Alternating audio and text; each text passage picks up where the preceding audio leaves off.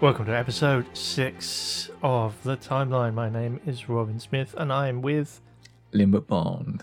as always, we are here to talk about the next film in a series of films and TV and whatnot in a canon. And this week, this episode is looking at X Men First Class.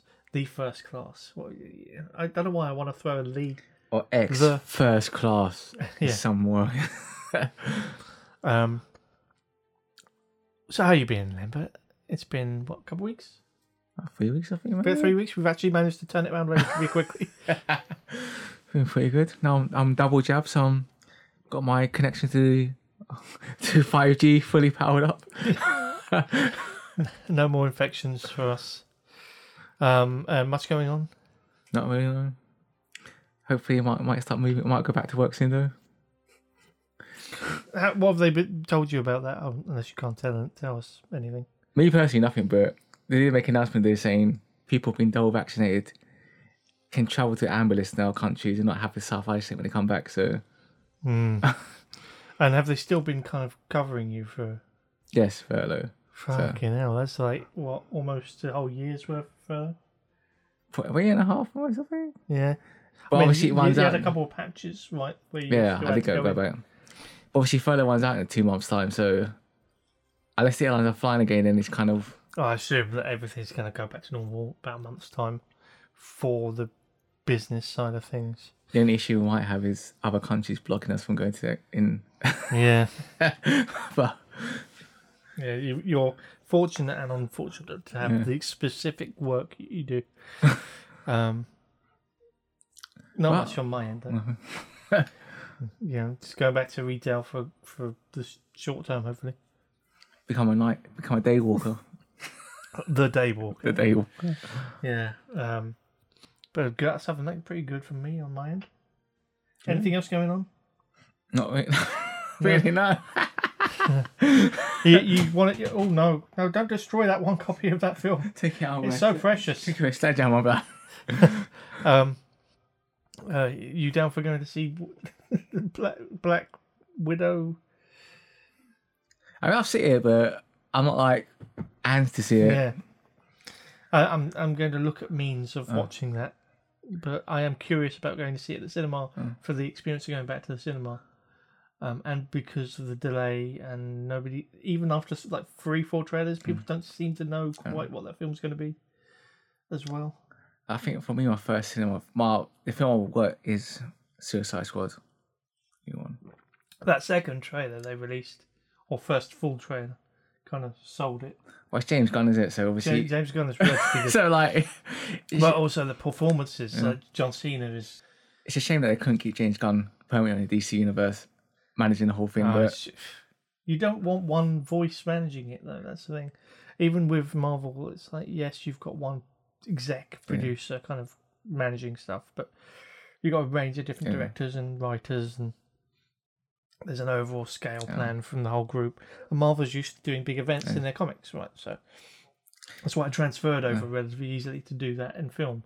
And while DC has a history of big events as well, but not quite as regular.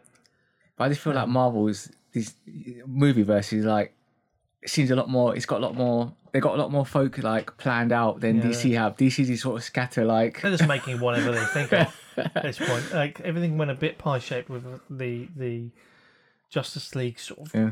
umbrella of films, Yeah. and so they were just like, to hell with it. You know, make you, you go and make that Joker film, and you make that other, you know, that. Birds of Prey film, and they're sort of related but not really, and you know, do whatever you want. they go in there, and and Shazam doing so well. It's funny, like you look at how it, it's perceived as a sort of brand, and the the Zack Snyder stuff is really passionately loved by his fans. But at the same time, like, um, it's considered not good or not as quality, and you kind of even if you liked it previously, you go in and watch it later, you kind of un- understand why. Um, but when it comes to the other stuff, Birds of Prey, Wonder Woman, the first Wonder Woman, um, Shazam, Uh, what else? Joker. And uh, they're all pretty well praised films, but you don't really associate them with being part of Yeah. a successful brand. It's very strange. Um, but it'll be interesting to see what they do with like the, the fallout of those successes. Um, but we sh- we're not here to talk, talk about DC Comics movies or you know, like I say, I'm just considering. Oh, maybe I'll go to the cinema and see that because it's out, it's out in the cinemas to, yesterday in the UK. Be on Disney Plus. They say tomorrow, but I don't know how accurate that is. So there's options as well. There are other options, Options. I'm sure.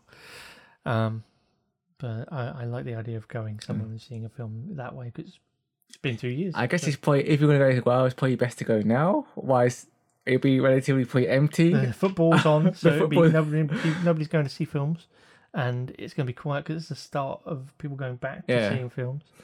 You're not going to have somebody right next to you. year, because I remember going last year when it when the cinema was first open to what's was it Tenet, and it was empty. I was like, yeah, this is lovely. Like, because it's my fear that I'm going to sit there like and have loads of people surrounding me like, oh, I've got to wear my mask all like all through the ci- film. I can't eat my popcorn. I'm like paranoid. Like, Um, do you think the experience kind of helped it in your case? I like- Or- yeah. I'm sure you like you probably enjoyed the film anyway. But I sometimes feel Nolan's a bit like if we give him too much freedom though, he goes a bit.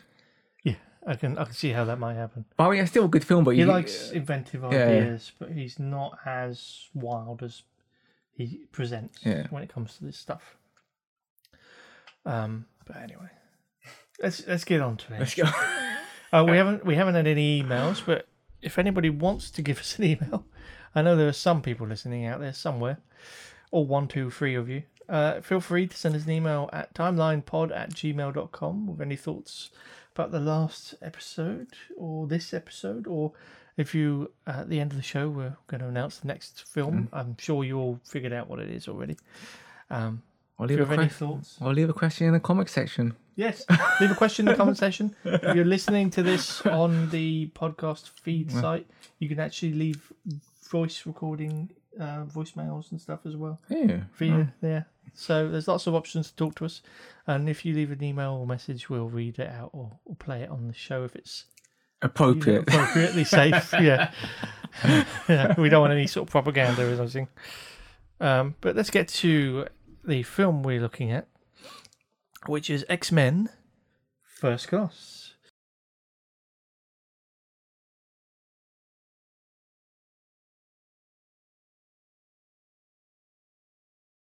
So, uh, when was the last time you watched it? You said maybe once before. I've, no, I've seen it twice before. I saw it in the cinema once.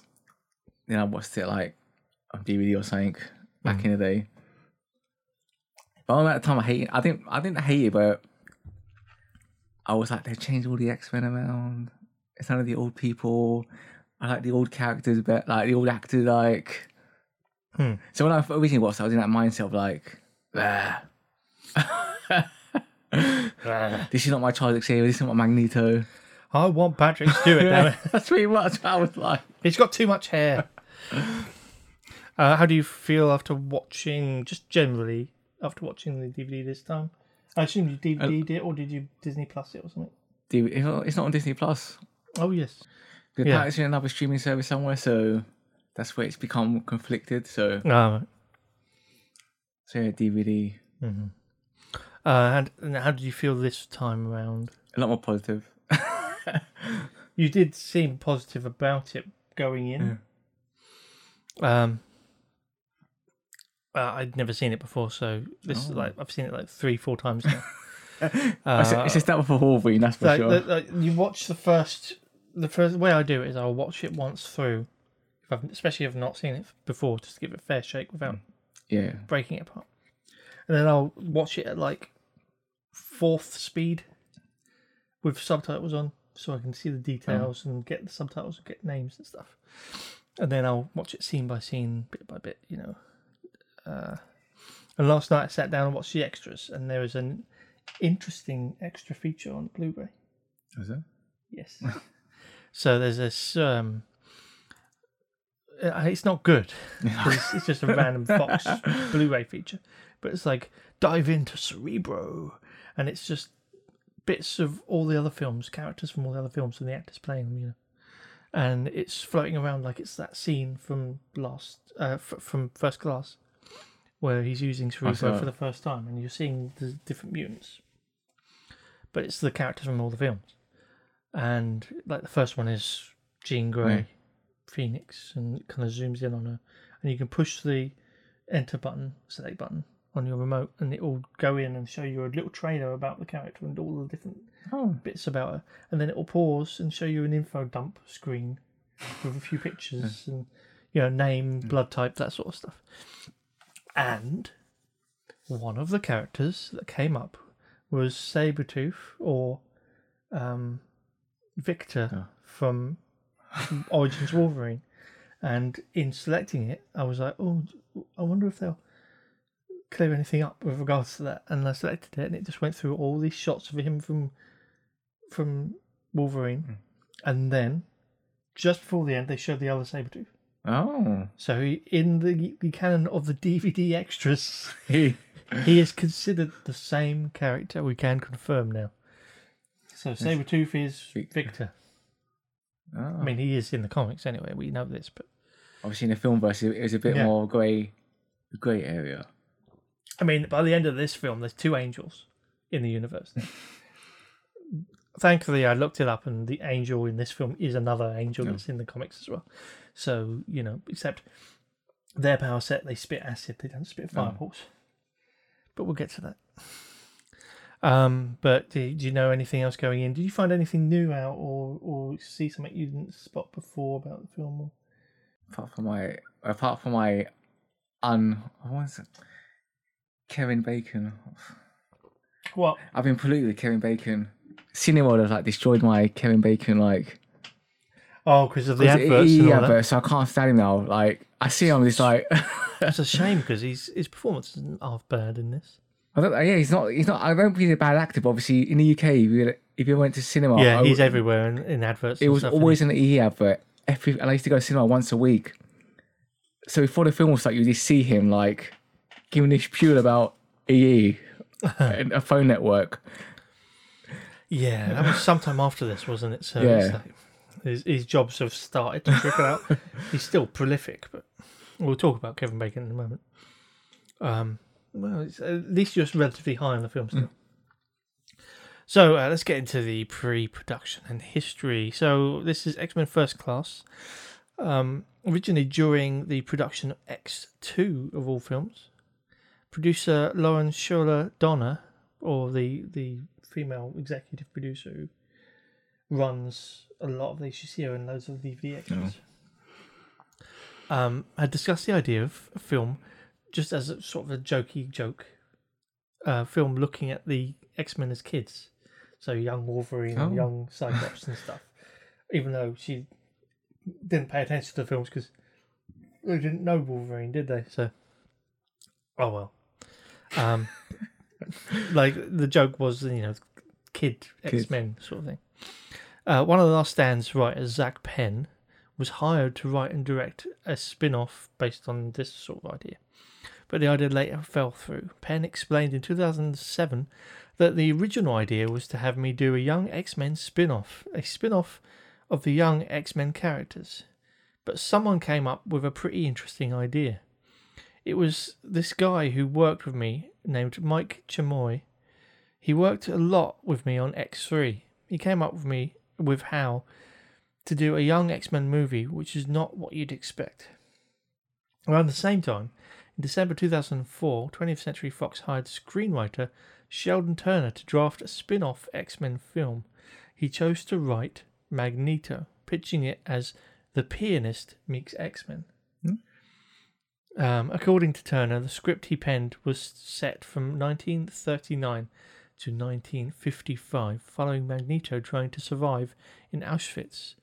He meets Xavier, a young soldier, during the liberation of the camp. He hunts down the Nazi war criminals who tortured him, and his lust for vengeance turns him and Xavier into enemies. In April 2007, David S. Goyer, our old mate. He, he's essentially this is the David S. Goyer show at this point because he's Blade as well, isn't he? Um, was hired to direct. The film would take place mostly in flashbacks with actors in their twenties, with Ian McKellen's older Magneto as a framing device, so he'd be the narrator. Uh, as some usage of the computer generated facelift applied to him in the prologue of X Men Last Stand. Thank God they didn't do that. McKellen reiterated his hope to open and close the film. The Magneto film was planned and sh- to shoot in Australia for a 2009 release, but factors including 2007 and 2008 Writers Guild of America strike, which obviously affected television and stuff at the time, famously, uh, caused the producers to cancel plans for the movie. So we got that close to what had been rumored for a while. I remember as like there was X Men Origins Wolverine, and around the same time X Men Origins Magneto Yeah. was what was being panned around us. In 2008, Josh Schwartz was hired to write the screenplay while declining the possibility of directing X Men First Class.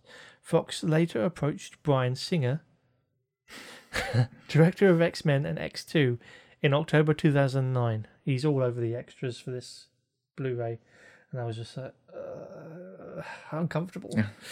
Um, Schwartz later said that Singer dismissed his work as he wanted to make a very different kind of movie. Um, with the director instead writing his own treatment, which was then developed into a new script by Jamie Moss. The producers listed various possible directors, but at first did not consider Matthew Vaughn because he started working on The Last Stand before backing out. So he was Oh, go there for directing The Last Stand. He did some script work and then he backed out before it was fully into production. After seeing Vaughn's satirical superhero film Kick Ass in 2010, oh, um, uh, Kinberg decided to contact Vaughn to see if he would be interested in First Class. When Fox offered Vaughn the chance to reboot X Men and put your stamp all over it, he first thought the studio was joking, but accepted that discovering that it was set in the 1960s. Um, the director started the first class stated sorry the director stated that first class would become the opportunity to combine many of his dream projects. I got my cake and ate it. He's British. You got- to, do my voice. Managed to do an X Men movie and a Bond thing and a Frankenheimer political thriller at the same time. It does make you feel like that. Oh, actually. Yeah, it's got elements. You can see the Bond in there. You can.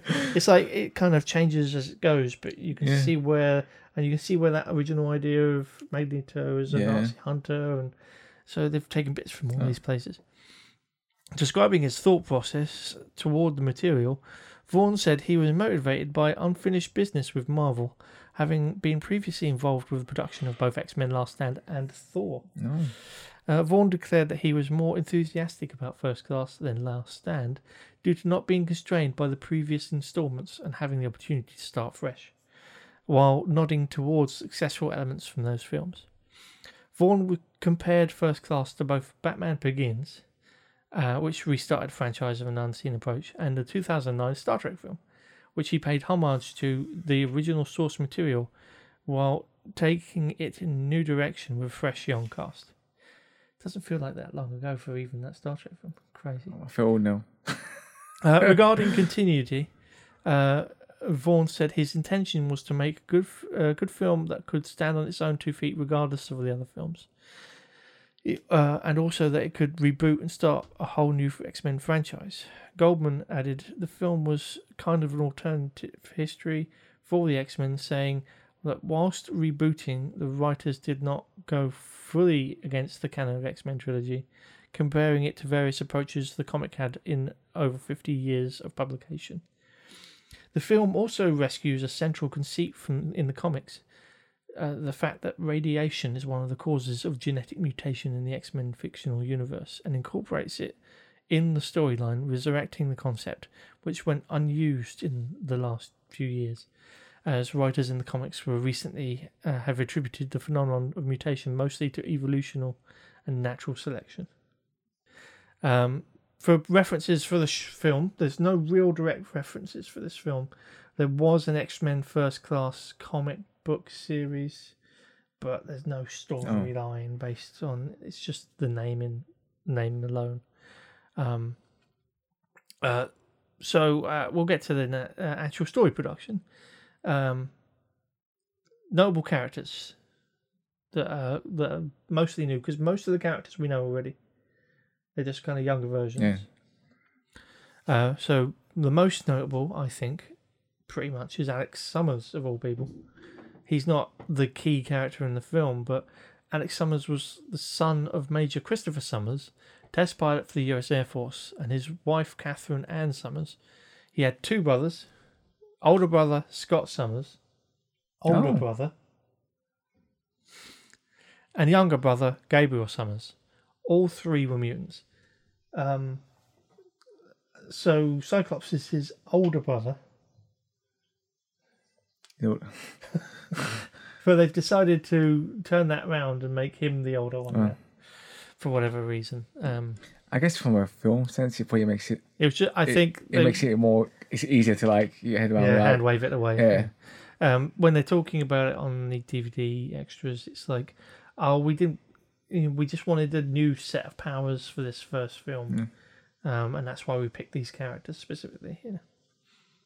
When Scott and Alex were boys flying home from a family vacation in their father's vintage private plane, a scout ship from the alien Shi'ar Empire suddenly materialized. We haven't seen them in the Marvel Cinematic Universe yet.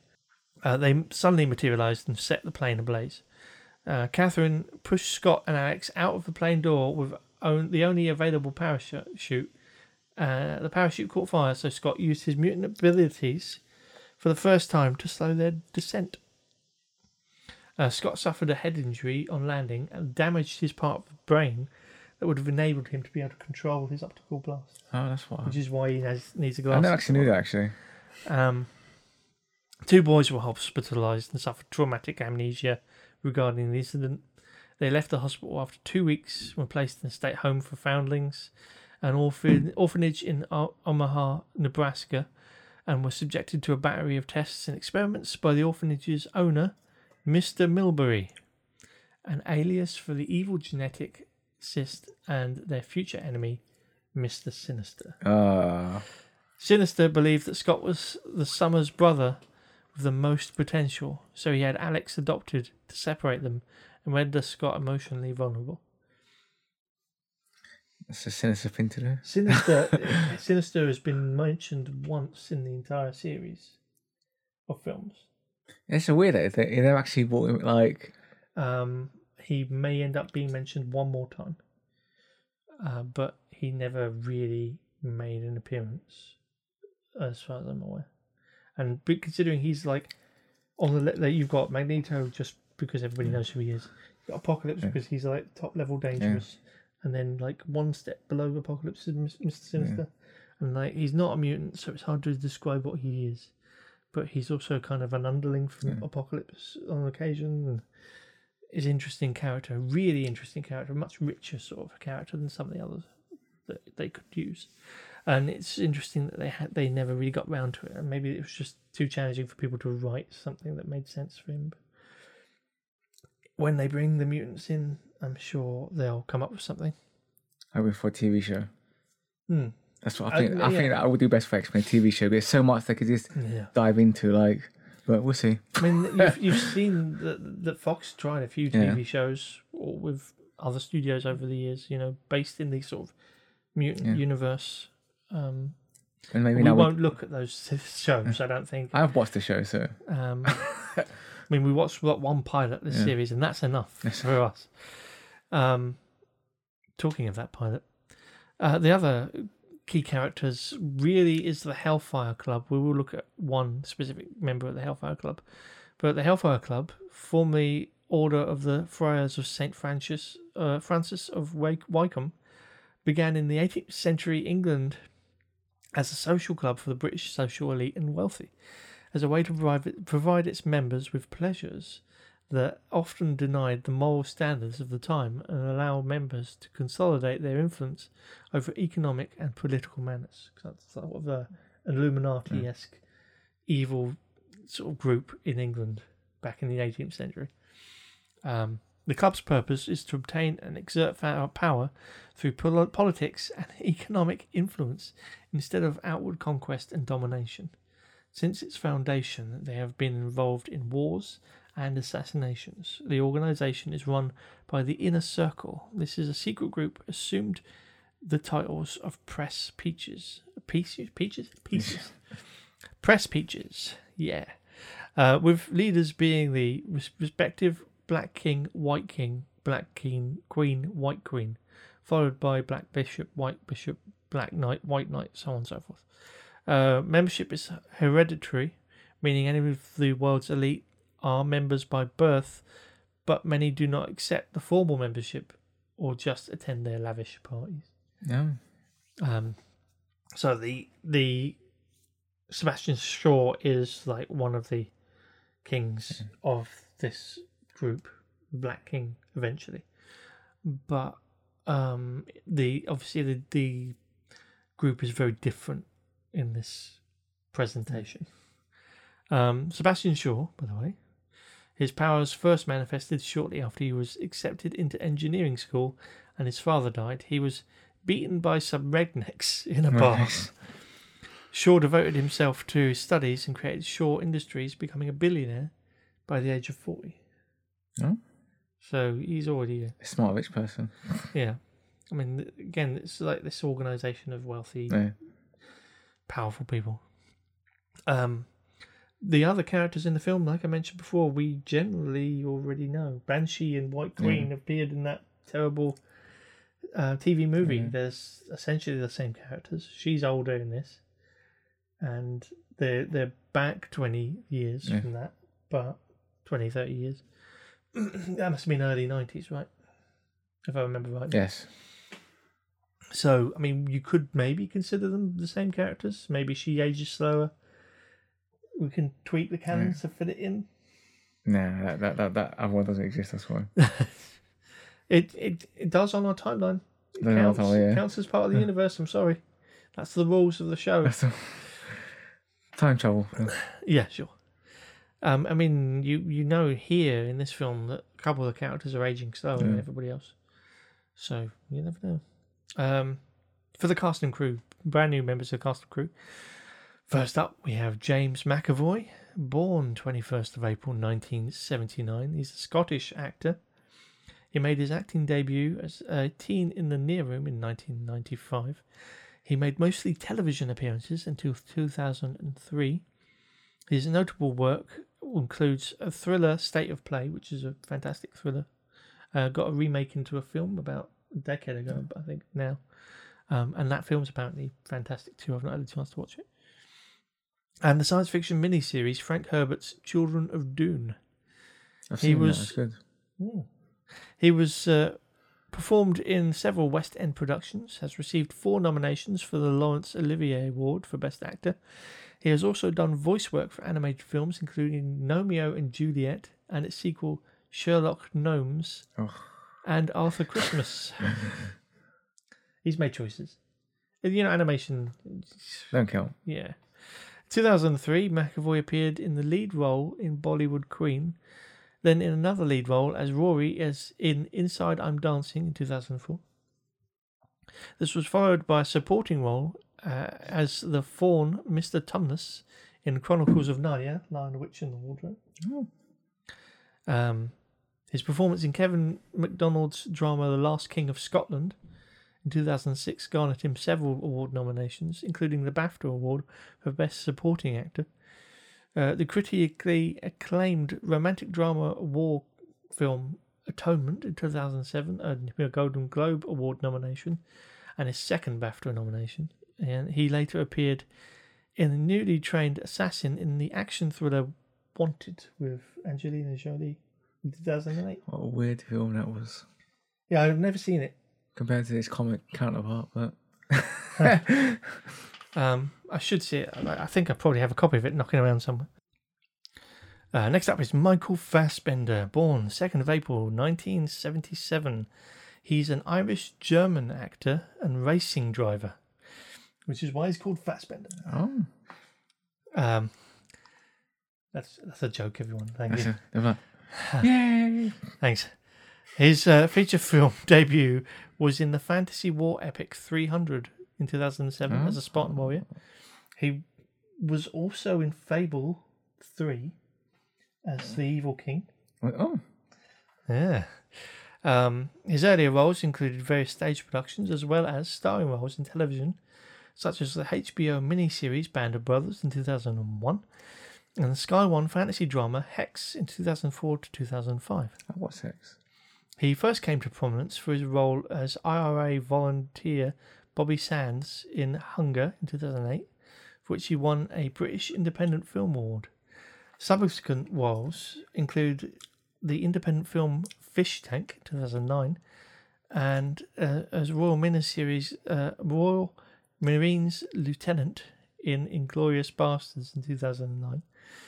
Uh, as Edward Rochester in the 2011 film ad- adaptation of Jane Eyre, and as Carl Jung in Dangerous Method in 2011. He's already pretty prolific. Eh, Uh, next up, Jennifer Shrader Lawrence, or Jennifer Lawrence, as people know her, born August 15th, 1990, is an American actress. Lawrence was the world's highest paid actress in 2015 2016. Was she? Yes, apparently. Oh. I'm not sure she deserves it. She's all right, but mm, she's a bit mm, hit and miss. No offense, Jennifer, if you're listening. Um, She's laughing to the bank. yeah, she is. Yes. I'll just, I'll just, I'll take it while I withdraw this million. Um, her film's grossing six billion worldwide to date. She appeared in Time's 100 Most Influential People in the World list in 2013 and in Forbes Celebrity 100 list from 2013 to 2016. Oh. So, uh, yeah, she's recently been busy. During her childhood, Lawrence performed in church plays and school musicals. At the age of 14, she was spotted by a talent scout while vacationing in New York City with her family. She then moved to Los Angeles and began uh, her acting career by playing guest roles on television. Her first major role came as main cast member in the sitcom The Bill Engvall Show. I hope I got that right. 2007 to 2009, right before this in which she played the title character's oldest daughter. Lawrence made her film debut in a supporting role in the drama Garden Party in 2008 and had her breakthrough playing poverty stricken teenage girl in the coming of age independent mystery drama Winter's Bone in 2010. I think I've seen Winter's Bone. It, it was pretty big at the time, but I've Yeah. never seen it myself. Rings a bell in my brain somewhere. Um, next up, worth noting, Nicholas Cardock Hoult. Cardock? Sorry, Nick. Um, born 7th December 1989, he's an English actor. Um, his body of work includes supporting work on big budget mainstream productions and starring roles in independent projects in both the American and British film industries. He has been nominated for awards such as the British Academy Film Award, Golden Globe Award, Screen Actors Guild Award. Born and raised in Wokingham, Berkshire, Hoult was drawn to acting from a young age and appeared in local theatre productions as a child. He made his screen debut at seven in the 1996 film Intimate Relations and appeared in several television programs between 1998 and 2001. Hoult's breakthrough role came when he played Marcus Brewer in the 2002 comedy drama film About a Boy for which he was nominated for the Critics' Choice Movie Award for Best Young Performer. He achieved wider recognition and praise for his performance as Tony Stonem in the E4 comedy teen drama comedy drama series Skins, 2007 to 2008. Uh, his transition to adult roles began in the 2009 film A Single Man, for which he earned a BAFTA Rising Star Award nomination, and the fantasy film Clash of the Titans which I don't remember seeing him in. So he's probably there, you know. In the back or somewhere. Yeah. Uh, next up, uh, I think we should take a moment for this. Kevin Norwood Bacon, or Kevin Bacon, EE. if yeah, Kevin E. E. Bacon, uh, born 8th of July, 1958, is an American actor. His films include the musical drama film Footloose. I don't know if you've heard of it. Heard. Uh, the controversial historical conspiracy legal thriller JFK, uh, legal drama A Few Good Men, the historical drama docudrama Apollo 13, and the mystery drama Mystic River. Uh, Bacon is also known for voicing the title character in Balto and was taking on darker roles such as the sadistic guard in Sleepers try, and troubled former child abuser in The Woodsman. He is uh, further known for hit comedies National Lampoon's Animal House, Diner, Tremors, and Crazy Stupid Love. Um, his other well known films are Friday the 13th, his first appearance, um, Flatliners in 1990, River Wild, Wild Things, Stir of Echoes, Hollow Man, Frost Nixon, Frost slash Hmm. Nixon, should I say. He is equally prolific on television, having starred in HBO original film Taking Chance. Uh, Bacon won Golden Globe Award and Screenwriter Actors Guild Award, also receiving a Primetime Emmy Award nomination. More recently, Bacon portrayed the title character and was the series lead of the Amazon Prime streaming television series I Love Dick, for which he was nominated for a Golden Globe Award. I'm going to give you a moment to think about the name of that show. There you go. Uh, the Guardian named him one of the best actors to have ever received an Academy Award nomination. In 2003, Bacon received a star on the Hollywood Walk of Fame. Bacon has been become associated with the concept of interconnectedness, as in social networking services, uh, having been popularized by the game Six Degrees of Kevin Bacon. You know about that, right? No. Everybody on the planet is six steps away from Kevin Bacon, Oh. and apparently it's provable. So uh, yeah, I'm six steps away from Kevin Bacon. You're six steps away, not literal steps. Who do you know who knows somebody Oh. who knows somebody? In this cat. Oh. This we're not saying Kevin Bacon is a rat. Wow.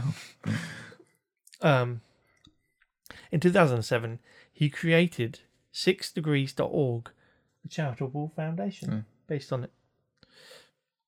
What a nice guy.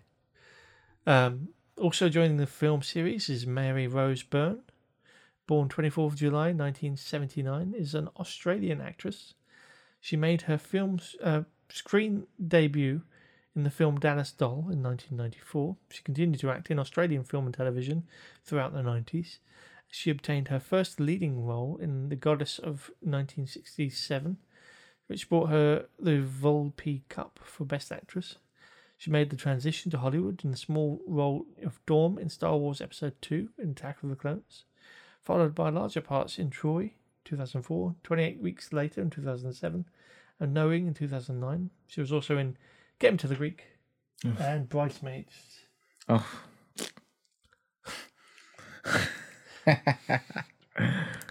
January Kristen Jones, or January Jones, was born Jan- January 5th, ironically, 1978. Uh, she's an American actress and model and has starred in films such as American Wedding, We Are Marshall, and The Boat That Rocked, uh, Unknown and Seeking Justice. Um, and that's all she's been in prior to this that we can talk about, sort of because we want to talk about where she goes afterwards. Uh, and the other last person I've noted here is Zoe Kravitz, or Zoe Isabella Kravitz, born December 1st, 1988. Uh, she is an American actress, singer, and model, and daughter of mu- uh, actor musician Lenny Kravitz and actress Lisa Bonet. Uh, Kravitz made her acting debut in the romantic comedy film No Reservations in 2007.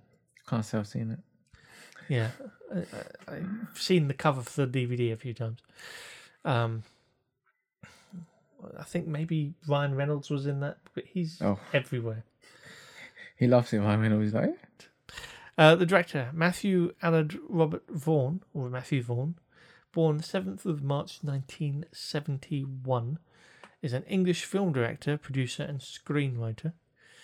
He has produced films including Lock, Stock, and Two Smoking Barrels, and Snatch, and directed Layer Cake, Stardust, and Kick Ass. I've seen one of those films. Uh, well, I think his three directing jobs before this were at least of reasonable Yeah. quality. So you know, he's a he's a clearly a good hand. You know, um, returning actors and crew, just to get them out of the way. Hugh Michael Jackson. He says one line. We'll mention him later. I wonder how much got paid to that one line. And last but not least, it's hello and goodbye to Rebecca O'Connell or Rebecca Romijn. Uh, she is, since the last appearance in the X Men series, she's played number one on Star Trek Discovery. oh, yeah. Um, and other major roles include Eve Berland on the TNT series The Librarians and voicing Lois Lane in the DC animated movie universe from Oh. The Death of Superman until Justice League Dark Apokolips War. I've seen both um, of them. She's also the host of uh, reality competition show Skin Wars. Alright, that Skin Wars. What? um, but so this is like the last time we see her, so I've just knocked it out now. She hasn't really done anything between the films since we last saw her. That's you know super notable. Um, so are you prepared?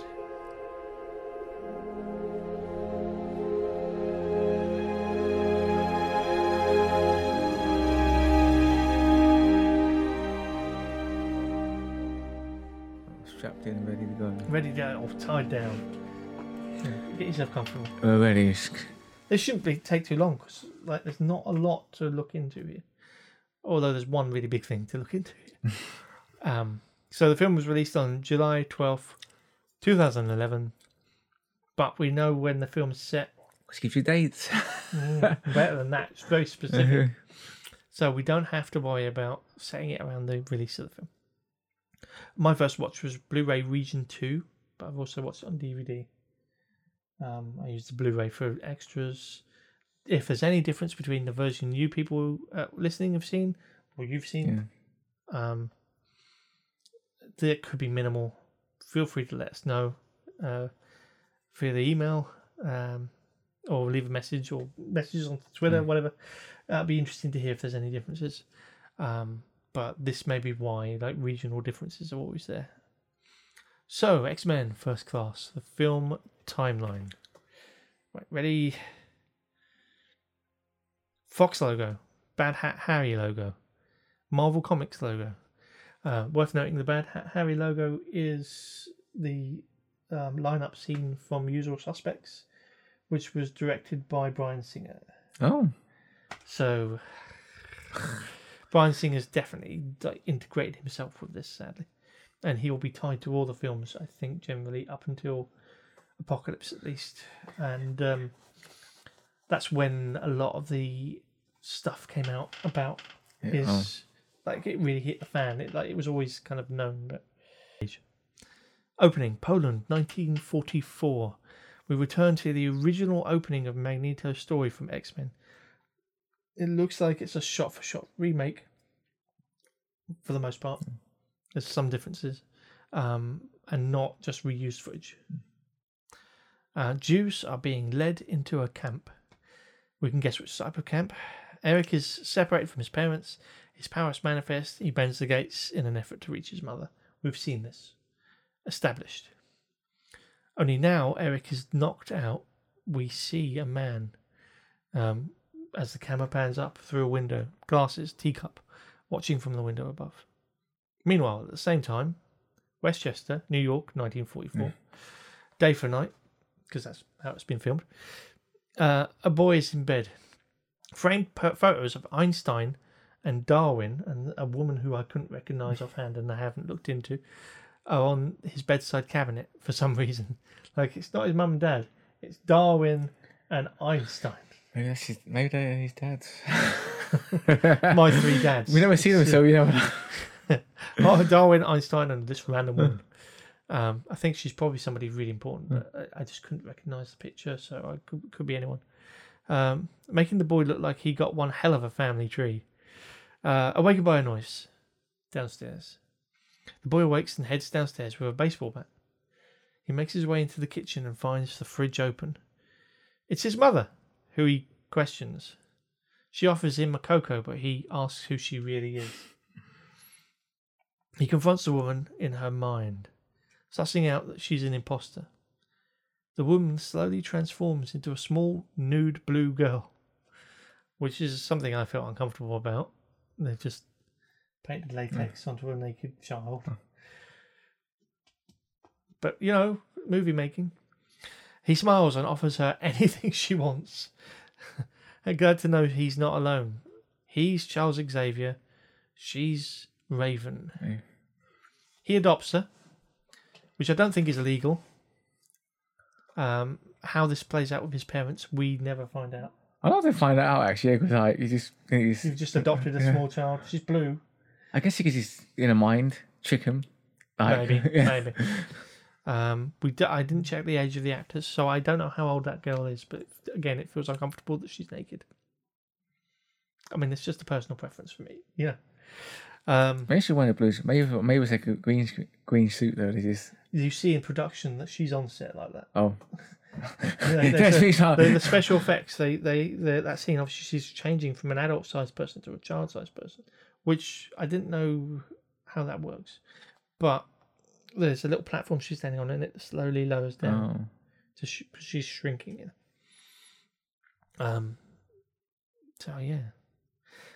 Anyway, back at the camp, in an office, the man seen previously plays a record of La Vie en Rose. I didn't research the song, but you know it's recognizable mm. because it's his it's his little tune. He plays it again later. Speaking German, he states he's not like the Nazis, despite having an office on their camp. hey, it's Kevin Bacon. A bar of chocolate, chocolate, a bell, a Nazi coin sat on his desk. Nazi party badge on his mm. lapel. He's not like a he's not a Nazi, but he's got the badge and everything. He's part of the club. He talks about genes, how Nazis have the wrong views on them and their goals. Obviously Nazis famously all about purity of Yeah. genes, and you know, we all know what Nazis are about. Um, at least I hope we all know what Nazis are about. Apparently, there are people nowadays who have forgotten, but we will not get into that now. If not, I recommend watching a doc- documentary of some sort. Any sort of just any sort of documentary, some some history reports. If, An old documentary, not, not no new documentary stuff. World uh, of War would be a good one to look Yeah. at. None of the I'd new love stuff. to do love to do a show about the World of War, but like it speaks for itself. So, um, a somewhat dazed Eric watches as he offers chocolate. He says it's it's good. Yeah, it's chocolate. Um, but he just wants to see his mother. The man talks some more about jeans, cleaning chocolate off his fingers, before asking Eric to move the coin on his desk. Um, after some effort and no movement, the doctor decries the situation and comments that on the Nazis' methods being successful for their ends at least. He rings the bell, calling in two soldiers who bring Eric's mother with them. Next to the office, a somewhat ominous shot reveals an operating room experimentation sort of area, big white room, brightly lit, white saws mounted on the wall, grates around the table for easy drainage. Uh, the doctor insists Eric move the coin, pointing a gun at his mother and counting to three. After fa- failing to move anything, he shoots, killing his mother out of frame.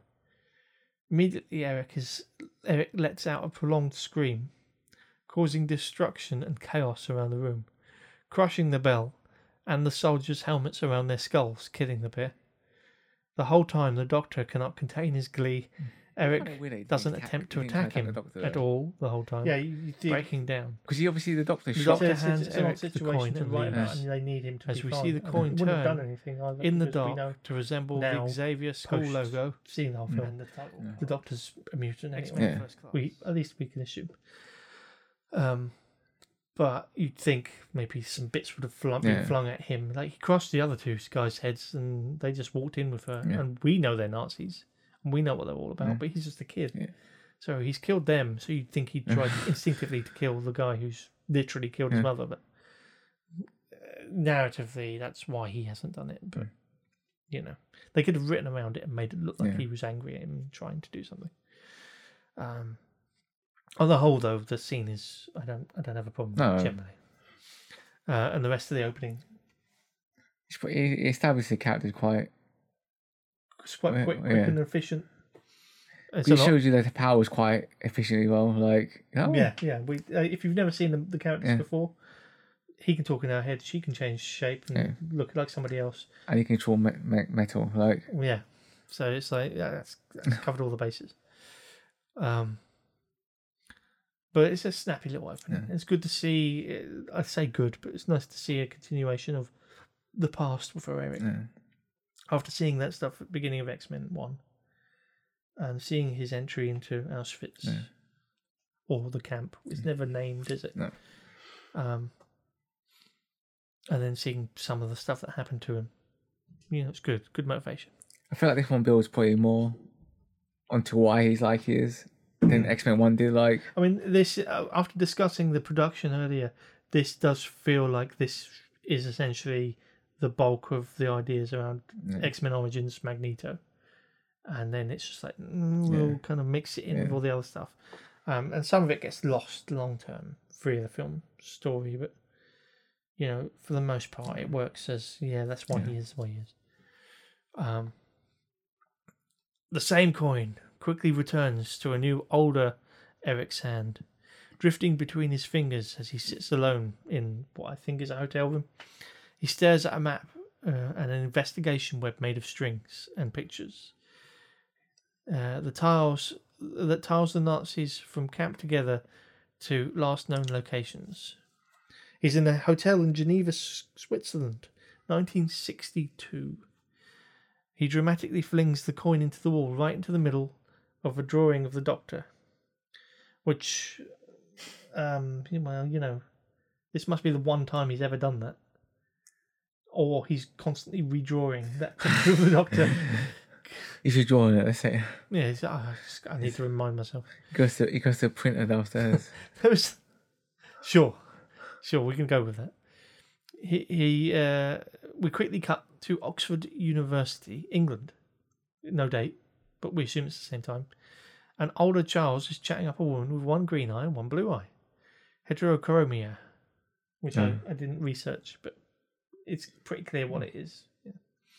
A normal looking raven, normal, quote, uh, watches disapprovingly. He calls it a mutation. He uses the word groovy in an extremely out of place way to meant to com- cement the film in the time in which the film is set. And it's not the first time you hear people use vernacular, but it's not natural sounding.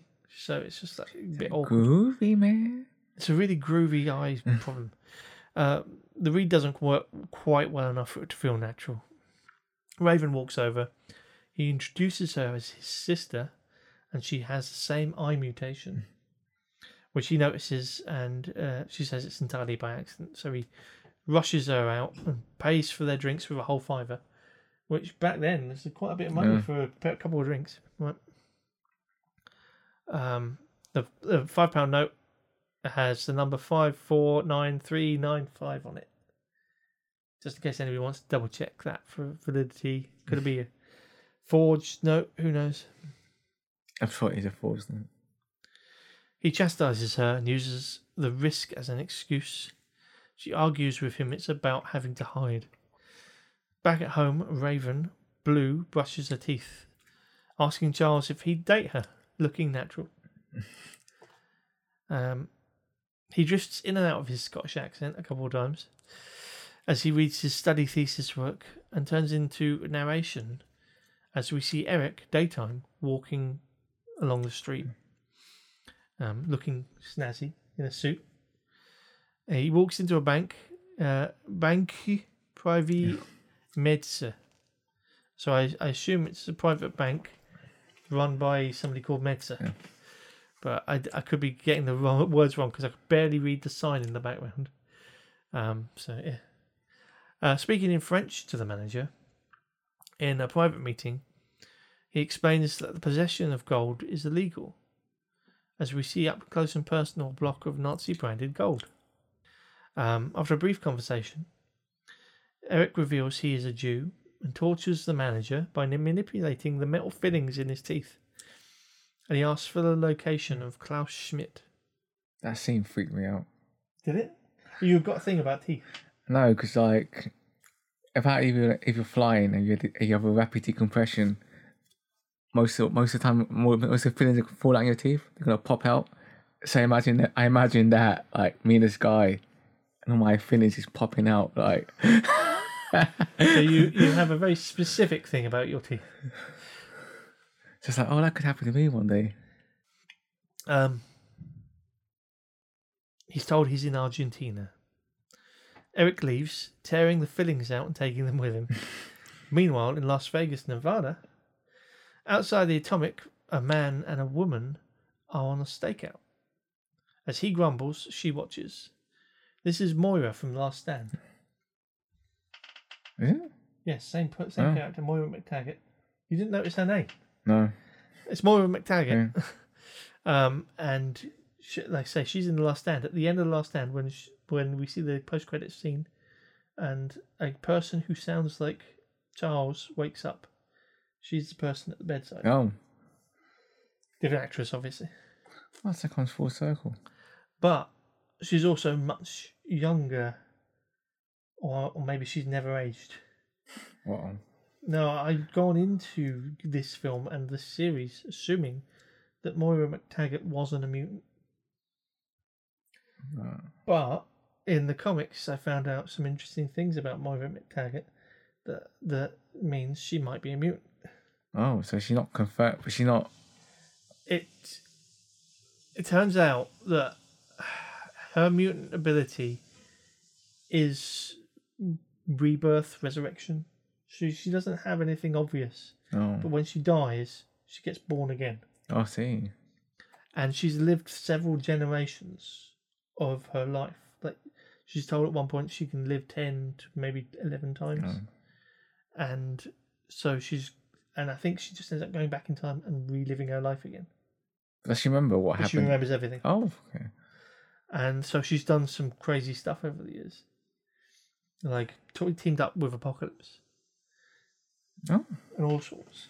Tried to tried to work with uh, Xavier in her second or Yeah. third life. Teamed up with Apocalypse in her later lives. You know, it's interesting. Um, there's a sort of really interesting rabbit hole that, that you can go down looking at stuff about her. But previously, going in, I thought she was just somebody who was pro human, and in this, she's presented as human. Yeah, because it's, no, there's no ever illusion that she's that. No. No. Um, they are saying, uh, saying for communist sympathizers is what they're looking out for, maybe. Um, they watch a string of working girls in nothing but underwear arrive, and she decides to strip down to hers and sneak in with them, which is a cunning plan. Um, yeah, I, I made a note here saying, "Oh, if this is Moira, Moira is just human. How she aged so well? Maybe she dies soon and comes back as a different Moira. Who knows? I don't know how it works." Inside the building, we meet Emma Frost, Sebastian Shaw's associate. She's in a sort of bikini top, miniskirt, and fur cape ensemble. the most ridiculous of all of her outfits. Um, and is originally the mutant with diamond skin powers from X Men Origins Wolverine, although that was retconned during production of that film. So she's also got diamond, Okay. diamond skin powers, um, which is something we'll, we'll talk about later. She invites in Colonel Hendry to meet with Shaw under cover of the party. Palisades Park. Uh, Moira's accosted by several men, but heads to follow Hendry. Um, meanwhile, in the meeting with now Americanized Shaw uh, and Hendry takes place. Shaw is attempting to manipulate Hendry into maneuvering United States nukes to Turkey, but Bob has concerns about the war. That's Robert Hendry. Just in case anybody's confused, it Bob's the the colonel. Uh, this is the Cold War. It's important to note what's happening right now is part of the Cold War time period. So, by extension, we will talk about what this event is based on in a little while. Um, Moira sneaks into a hidden office and finds, uh, marked by the CCCP Soviet uh, paperwork. Uh, meanwhile, Shaw convinces the colonel by revealing his Hellfire Club's members' powers. The mute one, mutant, take, makes tornadoes. He, he never speaks to you in the film, does he? No, it doesn't actually. No. Uh, he's the weakest member, just generally as a character. because you don't know what's motivating him or anything. Uh, the of Powers alerts Moira to the meeting where she witnesses the mutant's powers for the first time. Frost reads the Colonel's mind, but doesn't notice Moira. I was thinking that because later on they make a big scene about she'll be detect, she can detect that we're going to be here. Like Yeah, but mostly because Charles is probing with his powers. I guess. I think is what is implied. Uh, lastly, a red devil man appears out of nowhere and teleports himself and Bob away. Suddenly, the war room. A meeting discusses maneuvering missiles as Moira attempts to call, uh, warning the ruse. Um, but the, the colonel's already there in his dinner suit. Um, interesting note. I think if you count every female cast member, at least at one point or another, they're all nude, or in at the very least bra and pants, bikini sort of outfits. All of them. Like they've even managed to find a way to make Moira MacTaggert walk around in just her pants. It's pretty interesting, sort of writing, I guess yeah. and it's like it's it's not. It's, it's you could say it's accidental, but it's interesting that it's happened. Yeah, everyone is, isn't it? Because even Foster, yeah. There's more that we're going to talk about. There's something very jarring that happens later on that we're going to talk about, but we'll get to that. Okay. Um, but it's interesting, maybe that sort of that subconscious thing, Hollywood thing, that women are used in a certain Yeah. way, and they will all end up in their pants at some point or another. Um, cut to what we assume is England. Charles is being awarded his professorship and heads off for a drink with Raven, Moira following behind. Cut to Villa Gesell, Argentina. Eric, in his summer best, enters a small pub near the mountains. Inside, he orders a beer. Noticing a picture of Doctor slash Shaw on the wall, he speaks in German and uh, is told that German beer is Bitburger. He follows what follows is a tense scene of Nazi hunter Eric his most capable and driven. He confronts the men, killing the three as they attempt to attack him with a Nazi dagger and a gun. Um, speaking for a moment in an American accent, then an Ameri- uh, mix of American English accent as he speaks English.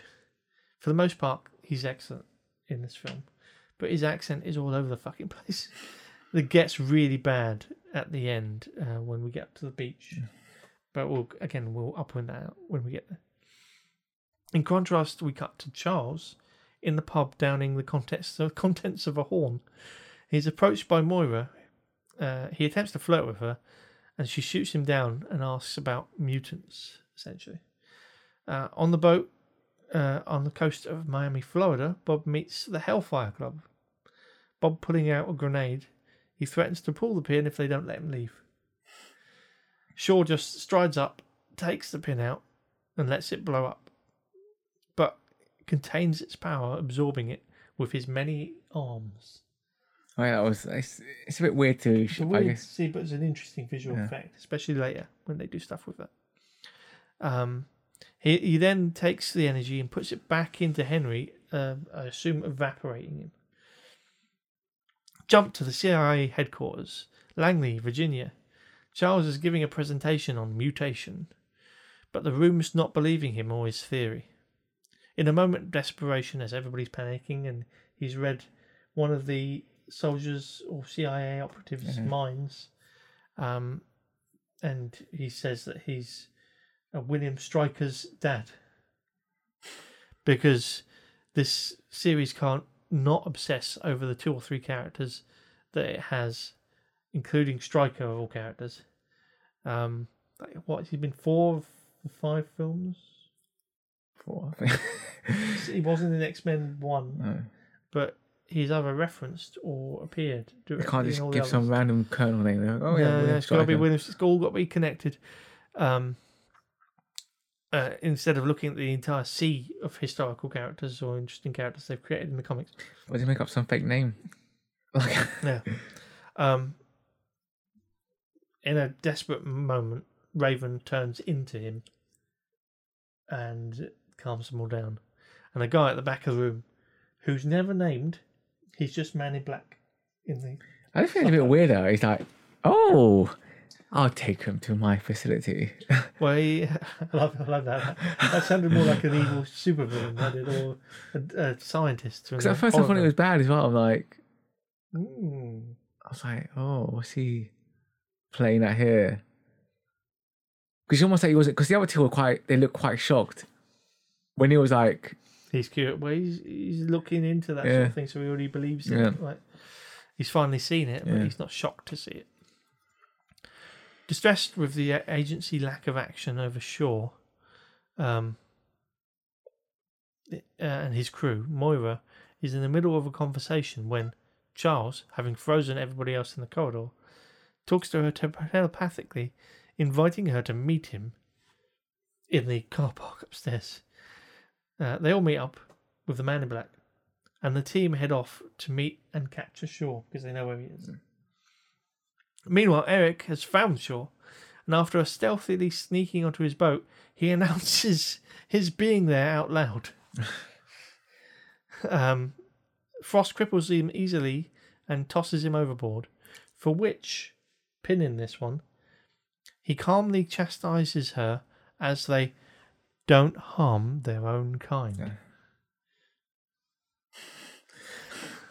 Uh, again, pinning that. The Coast Guard arrive with Charles and Raven, but Frost detects them and blocks Charles. So Charles is like, I'm surplus to Yeah. requirements, mate. Um, simultaneously, Eric uses the anchor and chain of Shaw's yacht to cause massive amounts of damage, but not being able to prevent Shaw's escape in his mini sub. Um, Eric attempts to prevent Shaw from leaving in it, but is instead, dragged behind the vehicle while using his powers, almost drowning. That is until Charles dives into the water and convinces him to stop telepathically. Charles introduces himself to Eric. The guys next head to a CIA base, uh, which doesn't have a location, it's covert base. We are introduced to the model for the Blackbird aircraft and Dr. Hank McCoy, who Charles unintentionally outs as a mutant. Mhm. Although his mutation on the surface is hands for feet, essentially. which I find really weird. We'll get, we'll there later, but it's just a weird like. You couldn't look at it and it was looked strange or No, it's just the whole Hank out in this film was a bit like handled a bit weirdly. I think I feel like that's fair. Um it yes, there were things later. yeah, like Like in the comics he's he's got massive hands and massive feet. which makes more like sense because obviously when you got massive feet, that's just normal. Like some people have massive feet in real life. Yeah. like you can hide that easily. Like- yeah, well he, he manages to hide his yeah, weird feet now. yeah. yeah, the ultimately he's and, and he's talking about a cure later, and he says it doesn't affect our powers. And like, what powers? Your powers are massive feet and massive hands, apparently. Um, and he's smart, Yeah. but that's not a mutant power. That's just he's Yeah. smart. Um, Raven like takes a liking to him any, right away anyway, and Hank's mutations uh, uh, mentions "don't ask, don't tell," should I say, which is a reference to the policy on, on gay men entering the military in America previously. Meanwhile, somehow on Shaw's sub, Shaw and Frost are watching TV reports on missiles moved to Turkey. How are they getting that reception on their television? Aren't they, doc- aren't they docked on top of the sea at this point though? Yeah, but in the middle of I the guess. Antarctic. Well, they've got a satellite. their oxygen. Um, Emma warns Shaw about Charles, but Shaw shows off his Russian made helmet Mm. and she can't read him. He flatters her and then instantly does a sexism. Sends her off to get some ice for his drink. I thought that part was so weird. The way he said, "Go fetch me some ice." It's just like, Yeah, he's an egomaniac and he's a bad guy. He just doesn't see himself as bad. Yeah, it's fine. It's, I mean, it's not fine, but it's, it's fine. it's just weird. Like, Yeah. Um, cut to Hank and Raven on a date, sort of, with the intent to collect her blood. Uh, he's working on a cure. She's super into him for some reason, despite only meeting him earlier today. But Eric ruins it by turning up and saying something about how they both look cool. I can't remember. Here, for some reason, Hank's actor, British, is doing an American accent, even though in Last Stand, Frasier is known for acting and speaking with a transatlantic accent, which apes British. so he could have just spoken his British accent and then, but no, he's doing sort of um, American-ish. Uh, it's very confusing. The two mutants talk about how easily others can hide, even though she's currently passing easily, and Hank passing is an interesting term to use. Um, passing easily, and Hank has been very easily hiding until now because nobody knew. He just had shoes on. Uh, unlike the comics, uh, only his feet were big here, but in, in the comics he's got big hands, so it's less easy for him to hide in the comics. But even then, he could just be a bloke with big hands. A bit weird, but you know. Uh, soon after, Charles interrupts Eric attempting to leave, and eventually convinces him to stay so they can work together to stop Shaw. In a meeting, the unnamed man in black talks about Hank's invention before Eric interrupts and lays down ground rules as to what's going to happen. Charles agrees to them. Um, next, inside Hank's invention, Cerebro, pin in that one for a second, Charles discovers several mutants and we cook off a team building montage. Before we go on this trip, though, Hank designed Cerebro. At this point in X Men 1 to Last Stand are canon. So the films in our canon timeline are X Men First Class, 1 to Last Stand, you know.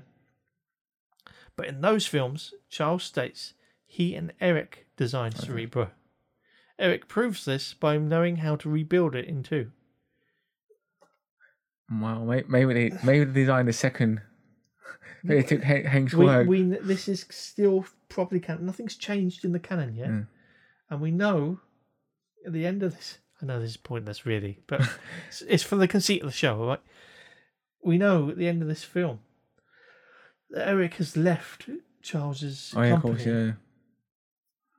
long before Right. Charles turns the underground area, the bunker, Into into where Cerebro is in the future films, because that's clearly the, Mm. the place where it's stored, and the danger room's down there, you know. So, so somebody's made a mistake. That I hope somebody got fired for that hiccup. um, Yeah, they don't know about that. They already forgot about that. during the montage, we see an adult dancer with dragonfly wings. We also see a small girl with blonde hair and dark skin. yeah, they see. it. And I th- assume that's just a quick, quiet Easter egg for Storm. I thought that. I was like, maybe. but she's not quite the right age, and Storm will reappear in future. Mm. So we'll see how accurate that could be for timings. Um, we see an adult dancer with dragonfly wings, a young man driving a taxi, Alex Summers in prison for some reason. We're never told why. He's just He likes isolation. He loves isolation. That one. Uh, uh, a young boy creeping out uh, a girl in an aquarium, and uh, a rude Logan in a bar. He tells them to fuck themselves. that I like. I found it funny, but I found it so out of place. It felt like they just want to get Yeah, him in there, like just Yeah. say like, he he says in one of the bits about it that you know he, he just did it because he liked the idea he was the only person who swore in the whole film. film. Um, this conflicts with X Men Origins Wolverine, uh, as this is 1962.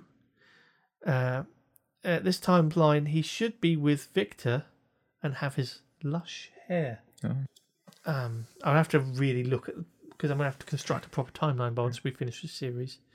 Um, maybe I'll do a spin-off side Yeah. episode where we look at all of the points on the timeline. Maybe just as a bonus feature. Um, but yes, this conflicts quite a lot with the the X Men Origins film. I know it's only for a joke. It's fine. uh, what do you think so far? Building the team, everybody getting together, sure, all of the stuff that's happened. And I'm really going through this, but a lot's happened. This film does go quite. It's both fast paced and it's a lot like X Men Yeah. Two, X Men One and Two, where lots lots of little scenes are happening and it feels faster, but it's also quite long. Yeah. So far, it's like a little, like a little Spice Spin. I was like, you have a little Hank, little punk Hank. Punk. Um, I like the the attack and the meeting up of Yeah. everybody at the yacht, Yeah, yeah. especially with the the using of the anchor and the chain Yeah. to destroy it and it flying around. Really effective Yeah. use. Again, effective use of Magneto's Yeah. powers, but subtle, small thing that he's doing to cause a lot of chaos. Um, I think maybe that's possibly my favorite part of the film, at least so far. I'll probably agree with that. I do like Charles well, block freezing everyone because that shows like he's quite. He's doing it at early, and he's already in relatively good control. I think he's quite good at showing both. They're both really powerful mutants in their own right. It's like Magneto's like, but and Charles can just freeze everyone and like have a conversation with someone. And, It's still quite early on, though. They're only doing small scale, Yeah. sort of powerful things, which sounds like a contradiction. but like, obviously, we see later Yeah. that he can't quite do the bigger scale Yeah. stuff. He can't control that submarine. Um, and they need each other, or Magneto needs, or Eric needs Charles to make him into Yeah. Magneto eventually. Um, but it's it's interesting that I can't at the end of this episode. I don't think I'll have aside from maybe that scene still. A and maybe maybe the scene where he's hu- hunting the two Nazis, three Nazis in the bar. That's a really good scene. Um, like I don't think I have a line or best actor specifically, character specifically. Possibly still just Magneto, Yeah. Fassbender, but the- like the line I I think I'm closest to veering towards is, you know, they uh, they didn't have names. They were taken Yeah. from them by pig farmers and by tailors, um, and that's a quite a powerful moment, I think. Um, but the thing about this film so far, it feels like lots of it's a good quality overall experience, but there's nothing that truly stand out that's a one-off sort of moment. It's just kind of overall, it's a good quality, you know. Yeah. Um. Any other thoughts? I don't want to be the only voice. That's that's uh, my favorite scene later on, so we'll get to that. Don't get too much. Um. So far, though, any thoughts on all the stuff that's happened? So far, it's been just going at a good cadence, getting to know all these characters. Well, I, I guess it's quite good as well because if you know what's X Men for, the other thing you, you don't need, like, apart from Wolverine, you're like, who's that guy and why did he tell you Well, that? you know, it's But- just one character yeah. turns them down. But I mean, if you know, if this is your first experience with X Men, it's not, it's not, you don't have to, you don't really know the back knowledge of, because he's doing quite a good job of like introducing everyone to all, Hmm. all the characters again. Hmm.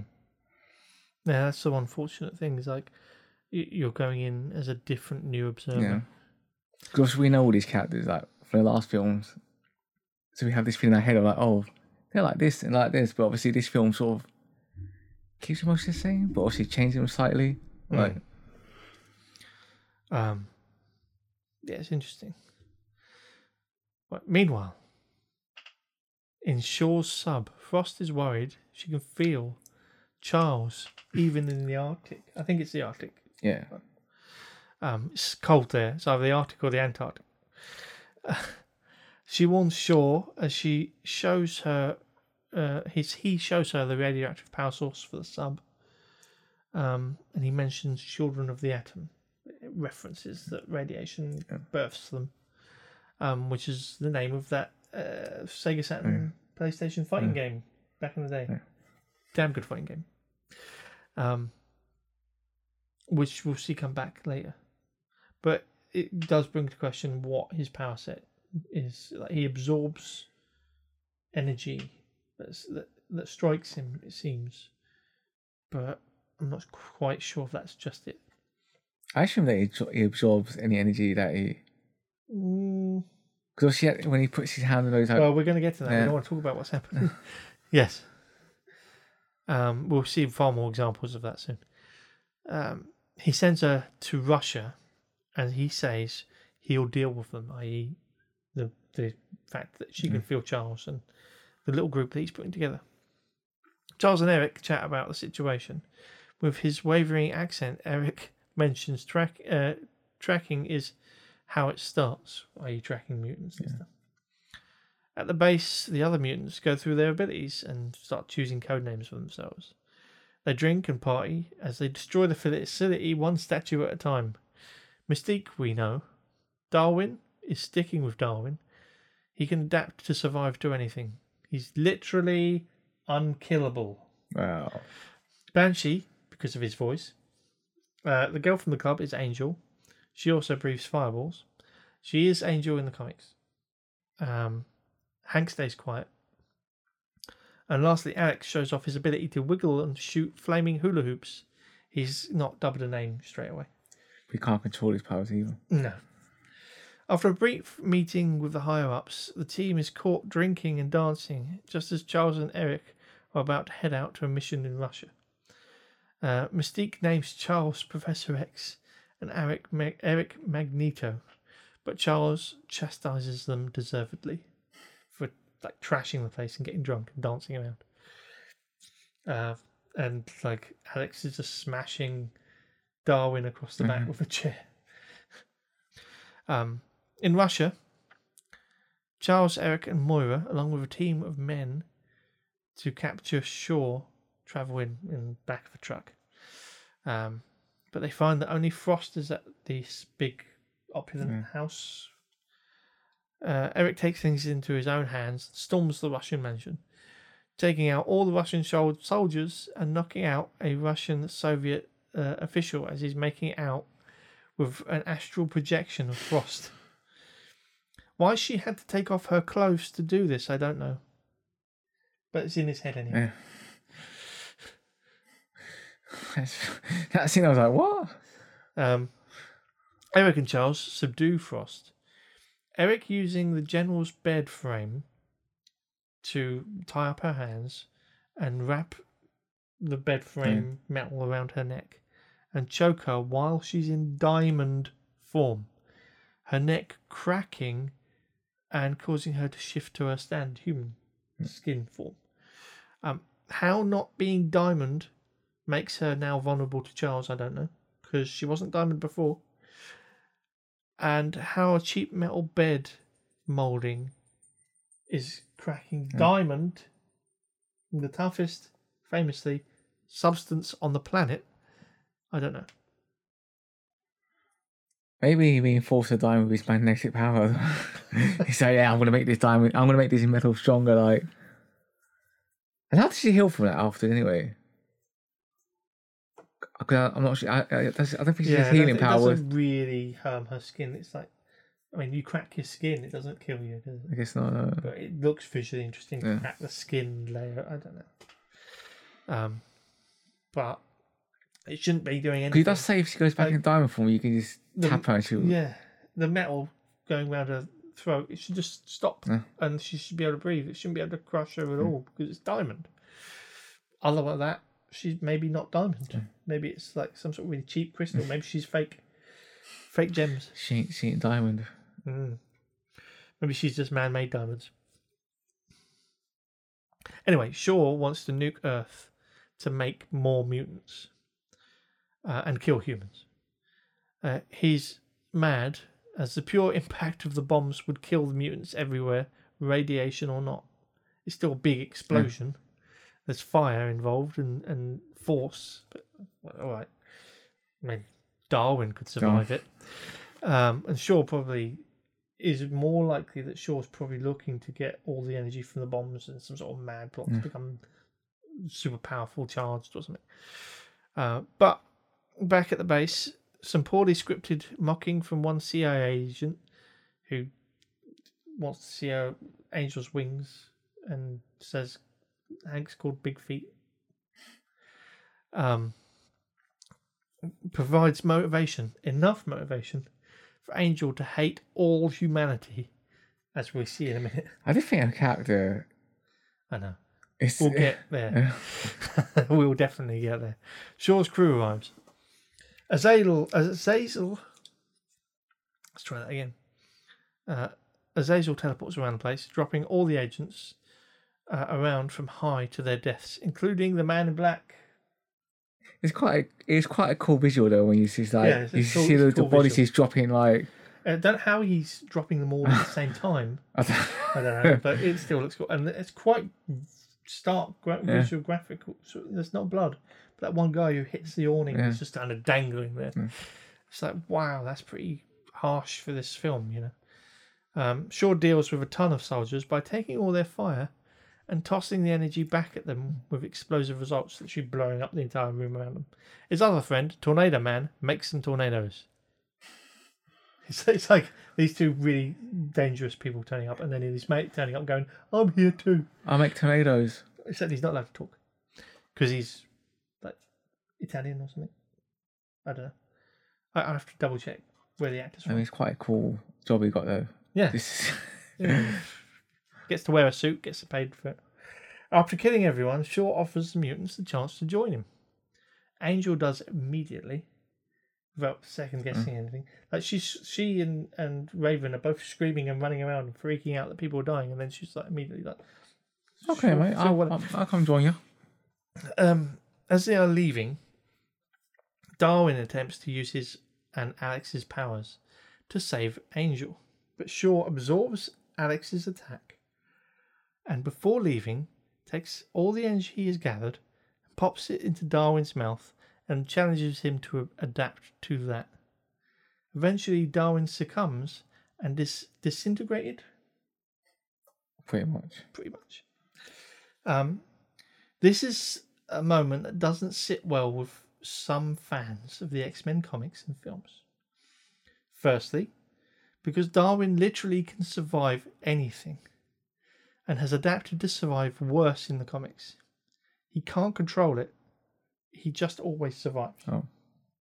Um, for an example, which I, I found out after researching and writing this bit, uh, he fought Hela, god of death, um, and he adapted with his mutant powers to survive by becoming the new god of death. That's the sort of level of adaptation. So he's quite a powerful. he fought the then. Hulk by he he fought the Hulk by uh, teleporting as far away as possible from the Hulk in an instant Oh, to so he's got a whole range of like just. Yeah, just things just happen to him. He can't Mm. control it. He got he got infected infected with a disease that could kill anyone, and to survive, his body turned him into a sponge Oh, so that he wouldn't have an immune system. Oh, so he should actually survive this technically. Like, Like, if they it's, go, it's just entirely random solutions to the problem that's happening at the time. So he easily would have survived this, which means the writers put in that the most unkillable person in the entire history of the Marvel universe was killed. Yes. And I understand that this is a conceit of the script. This powerful mutant is so powerful he killed this unkillable. they, they could easily just made a different mutant though, because he, Yeah, yeah, didn't really do done. much in the actual.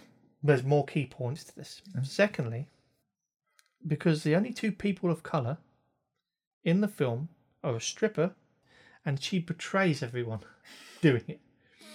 Um, via minimal motivation, which is also a bit of a cliche.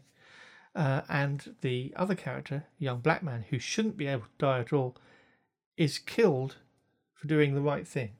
He not only gets killed, he's eviscerated from existence, mm-hmm. and you can't even mourn his body. Yeah. It's like this is not good coding when it comes to writing something like you've just taken your two people of color, your two minorities, in a film that's a, a series that's Yeah. about minorities. You've evaporated Yeah. one from existence and turned the other one into a bad one. it just does. It doesn't play well to to a lot of people in the room when you think about it. Um, what can you say, really? Um, it's even more jarring actually because he's the only heroic mutant character to die at all in the film. I did think it was a bit random where he killed, like especially after that, after he said like we don't hurt, we don't harm our own kind, Yes, that's the other thing. and he just goes and kills his own kind. Like, That's why I put that pin in that earlier because he's like, we don't harm our own kind. Or we're going to specifically kill this character. Yeah. Um, and it's not the character doing that. Like again, it's the Yeah. scriptwriter specifically choosing to kill off this one specific character. He's a minority representing another minority. He shouldn't be able to be killed. No. So in the comics, it's just offensive in that sense. Like even if you don't care about what his race is, Mm. like you just that shouldn't be possible. Like again, we can give exceptions for the fact that it's not the comics. so maybe he can't adapt to everything in this universe, whatever. But it's still a writer's choice to purposefully kill off this specific. But it felt like they just wanted they wanted to kill off so they could say yeah, yeah. adapt to it. That that's Yeah, that one yeah. line is just Uh, yeah, that and also they've killed off the most powerful power, character, therefore this guy's even more powerful. But it But- could have been anyone. It could have been any actor. yeah. But if you didn't know the comics, you wouldn't know he's the most powerful, would you? You just think he's something like Yeah, yeah. But if you take that away, it's still yeah, this specific Yeah. character, this specific minority, this specific. yeah. Like it's a load of choices that do not look good, even if they were innocent choices. Um, it's unfortunate for the film because aside from that, it's it doesn't really do anything that's truly striking or anything. But it can be read in a very bad way, is what we're saying here. Um, and again, especially after he said we don't harm our own, it's like oh, that's contradictory. Either you do or you don't. Put it in there that they do, and it doesn't it isn't as jarring. Um, and maybe make that a slightly different character or have a different performer play them or you know it's just all these different things layered in just makes it feel very bad um when you reflect on it in the moment most people don't notice obviously um there are some really good videos that have mentioned this seeing this problem before me so um i'm i I tried looking for some. I- I think I've seen them as part of videos about other parts of the film, um, and not specifically just this topic. But I, I wouldn't be surprised if there were a couple of video essays that talked about it. Um, uh, yeah, this was supposed to be our discussion, but we've had our discussion now. So, um, aside from that, the attack scene on the, the location, the, the where he's like you say, dropping yeah. all the people, it's striking. It's unexpected. It's quite visceral. It shows Kevin Bacon is capable of kicking ass. It kind of shows how the mutants are unprepared because they're all like they're just freaking out. They're like, ah, Yeah. what do we do? Like, you've got these mutants who've been using their powers for years, probably. And they're not doing anything. like the good mutants aren't doing anything Yeah. either. They're just as freaked out. Yeah. Um, which shows their age really more than anything. Um, let's get back into it because I've got something to go into. I've got some deep, deep research to go into now. So brace yourselves, buckle yourself in. Moscow, Russia. We find our general from before hanging out with Shaw, who says, "Oh, I'm sorry how, how the CIA treated you." So, um, and he convinces him to move missiles to a new site, Yeah. Cuba. This is the Cuban Missile Crisis. So, for clarity and reference, the Cuban Missile Crisis of October 1962 was a direct and dangerous confrontation between the United States and the Soviet Union during the Cold War, and was the moment when the two superpowers came closest to nuclear conflict. Uh, this is according to history.state.gov milestones Cuban Missile Crisis. I'll put links in the show notes and whatnot. Um, the crisis was unique in a number of ways, featuring calculations and miscal- miscalculations, as well as direct and secret communications and miscommunications between the two sides. The dramatic crisis was also characterized by the fact it was primarily played out at the White House and Kremlin level, with relatively little input from respective bureaucracies typically involved in the foreign policy process.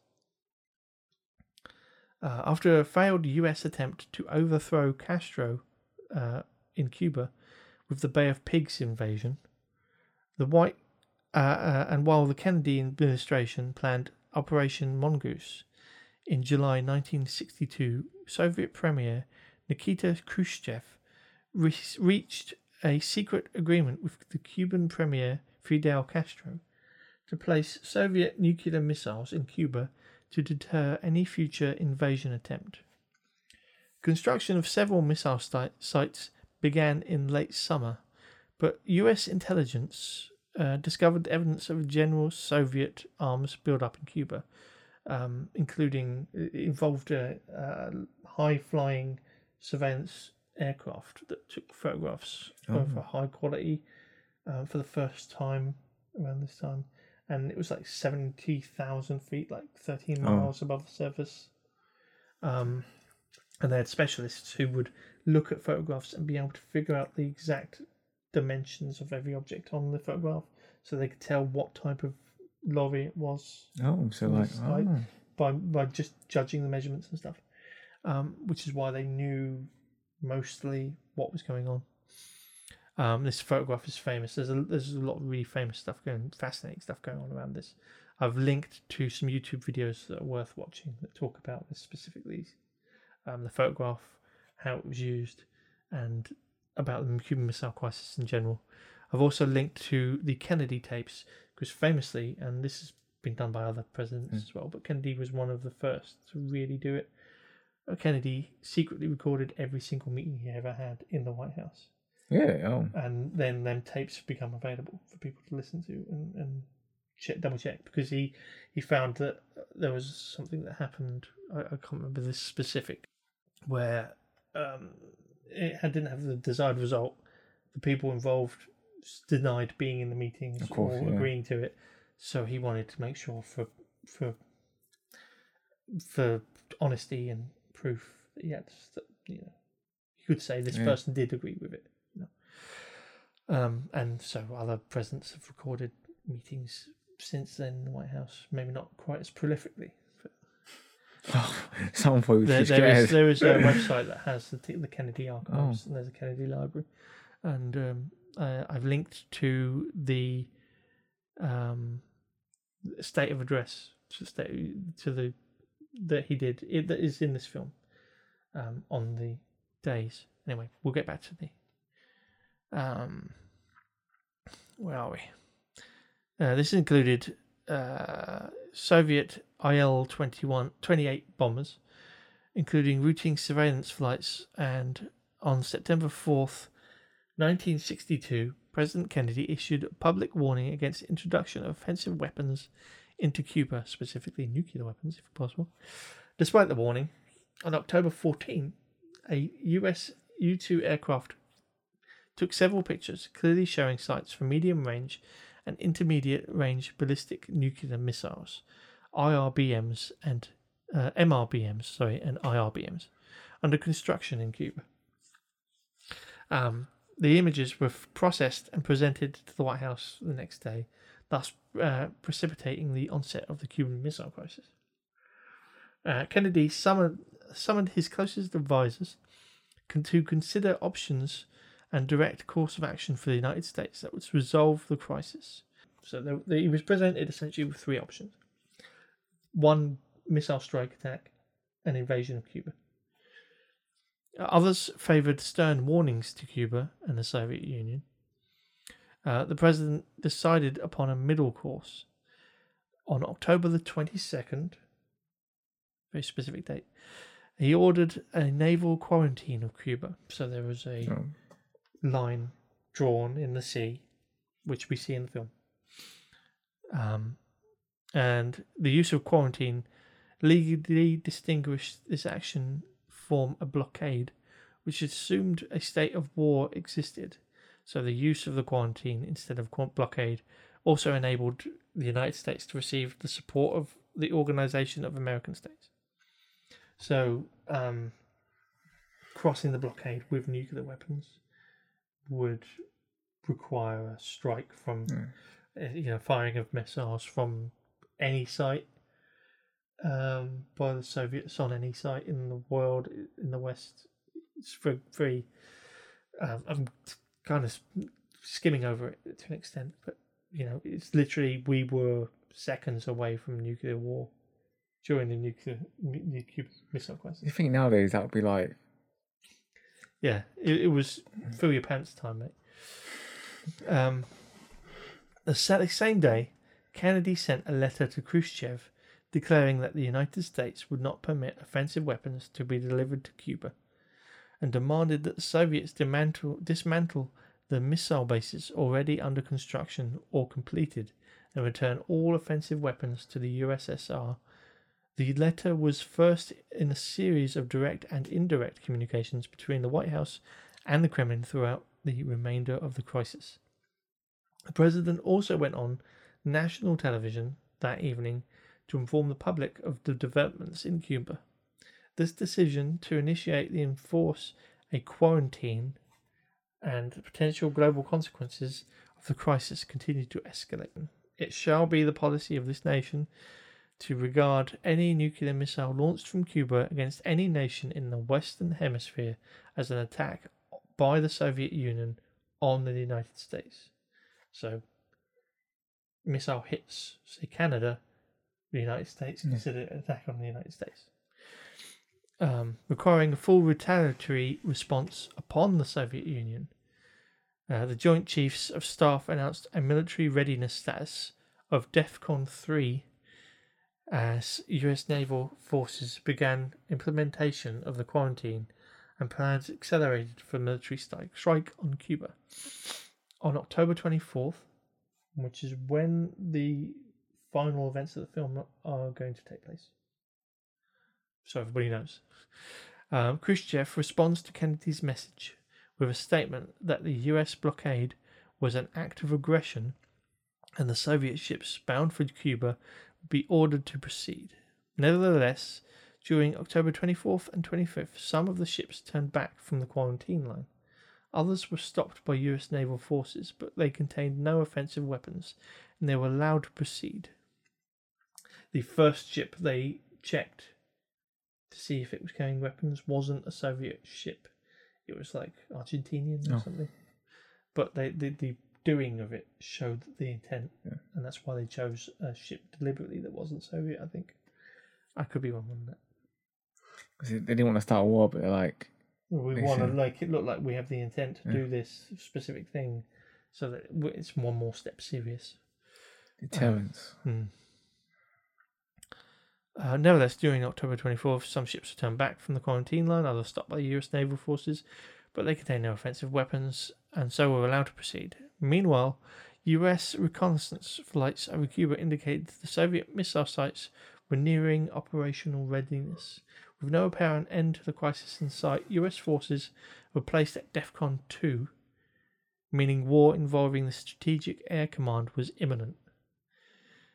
Like it's literally like if DEFCON three, if the president says launch missiles, you're 15 minutes Yeah. away from launching missiles. um, so DEFCON two is like oh fucking hell. um, on October 26th, Kennedy told his advisors it appeared that only a US attack on Cuba would remove the missiles, but he insisted on giving the diplomatic channel a little more time. The crisis had reached a virtual stalemate. That afternoon, however, the crisis took a dramatic turn. ABC News correspondent John Scali reported to the White House that he had been approached by a Soviet agent suggesting that a government could be uh, agreement could be reached with the United Soviets uh, would remove their missiles from Cuba if the United States promised not to invade the island. So Khrushchev has gone. I need to come out of this looking good for, for the rest of my my people, otherwise my position is untenable. Um, so he's gone in and said, "This is my request. You don't invade Cuba, and then we'll leave." So it looks like he's made a mm-hmm. demand of some kind. While White House staff scramble to access the valid- validity, assess the validity, I can say it eventually, of this back channel offer, Khrushchev sent Kennedy a message the evening of October 26th, which meant it was sent in the middle of the night Moscow time. It was a long, emotional message that raised the spectre of nuclear holocaust presented the proposed resolution that remarkably resembled that Scully reported earlier that day.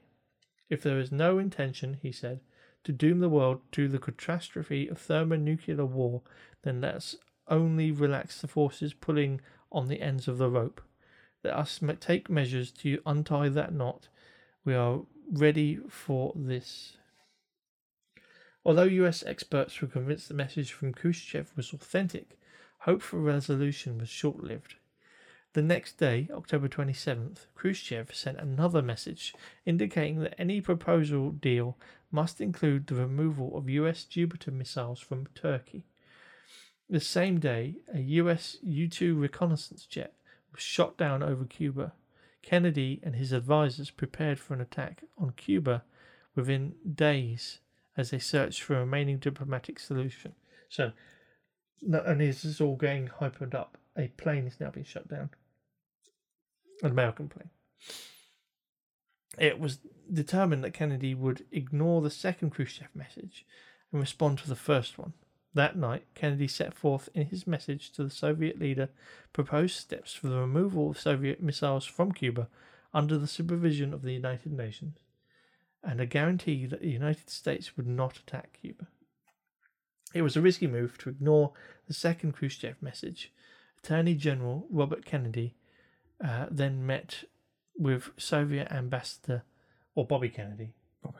the the brother of JFK, uh, to the United States, Anatoly Dobrynin, I hope I got that right, indicated that the United States was planning to remove the Jupiter missiles from Turkey anyway, and it would do so soon.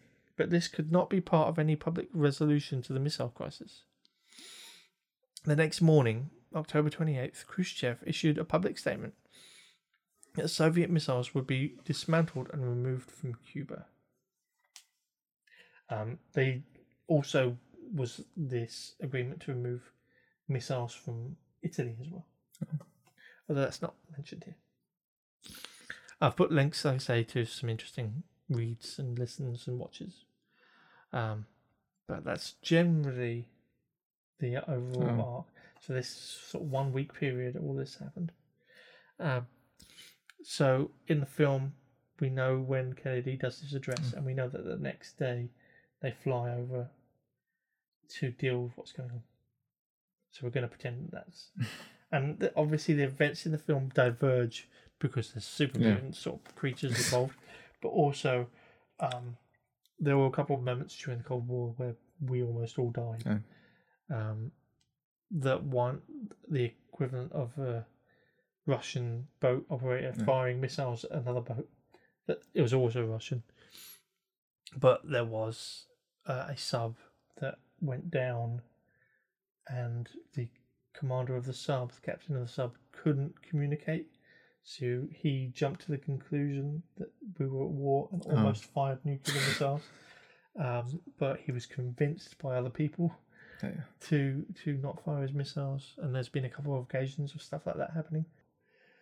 I always find it weird though. Like, why would you want to fight nuclear? Like, if you're if you're in that situation where you're going down a sub, why would you why would you want to put the world into like? Because obviously, as soon as you don't that nuke, it's not going to affect the country that. Some people are really tied to the idea of being told this is how you do it and sticking to it. Like one of these people who chose not to fire missiles. Like, there's this famous. Ned was talking about it yesterday. There's this famous event where one of the nuclear missile launch silos, um, their computer started reading messages that hundreds of missiles were being launched towards Russia, No.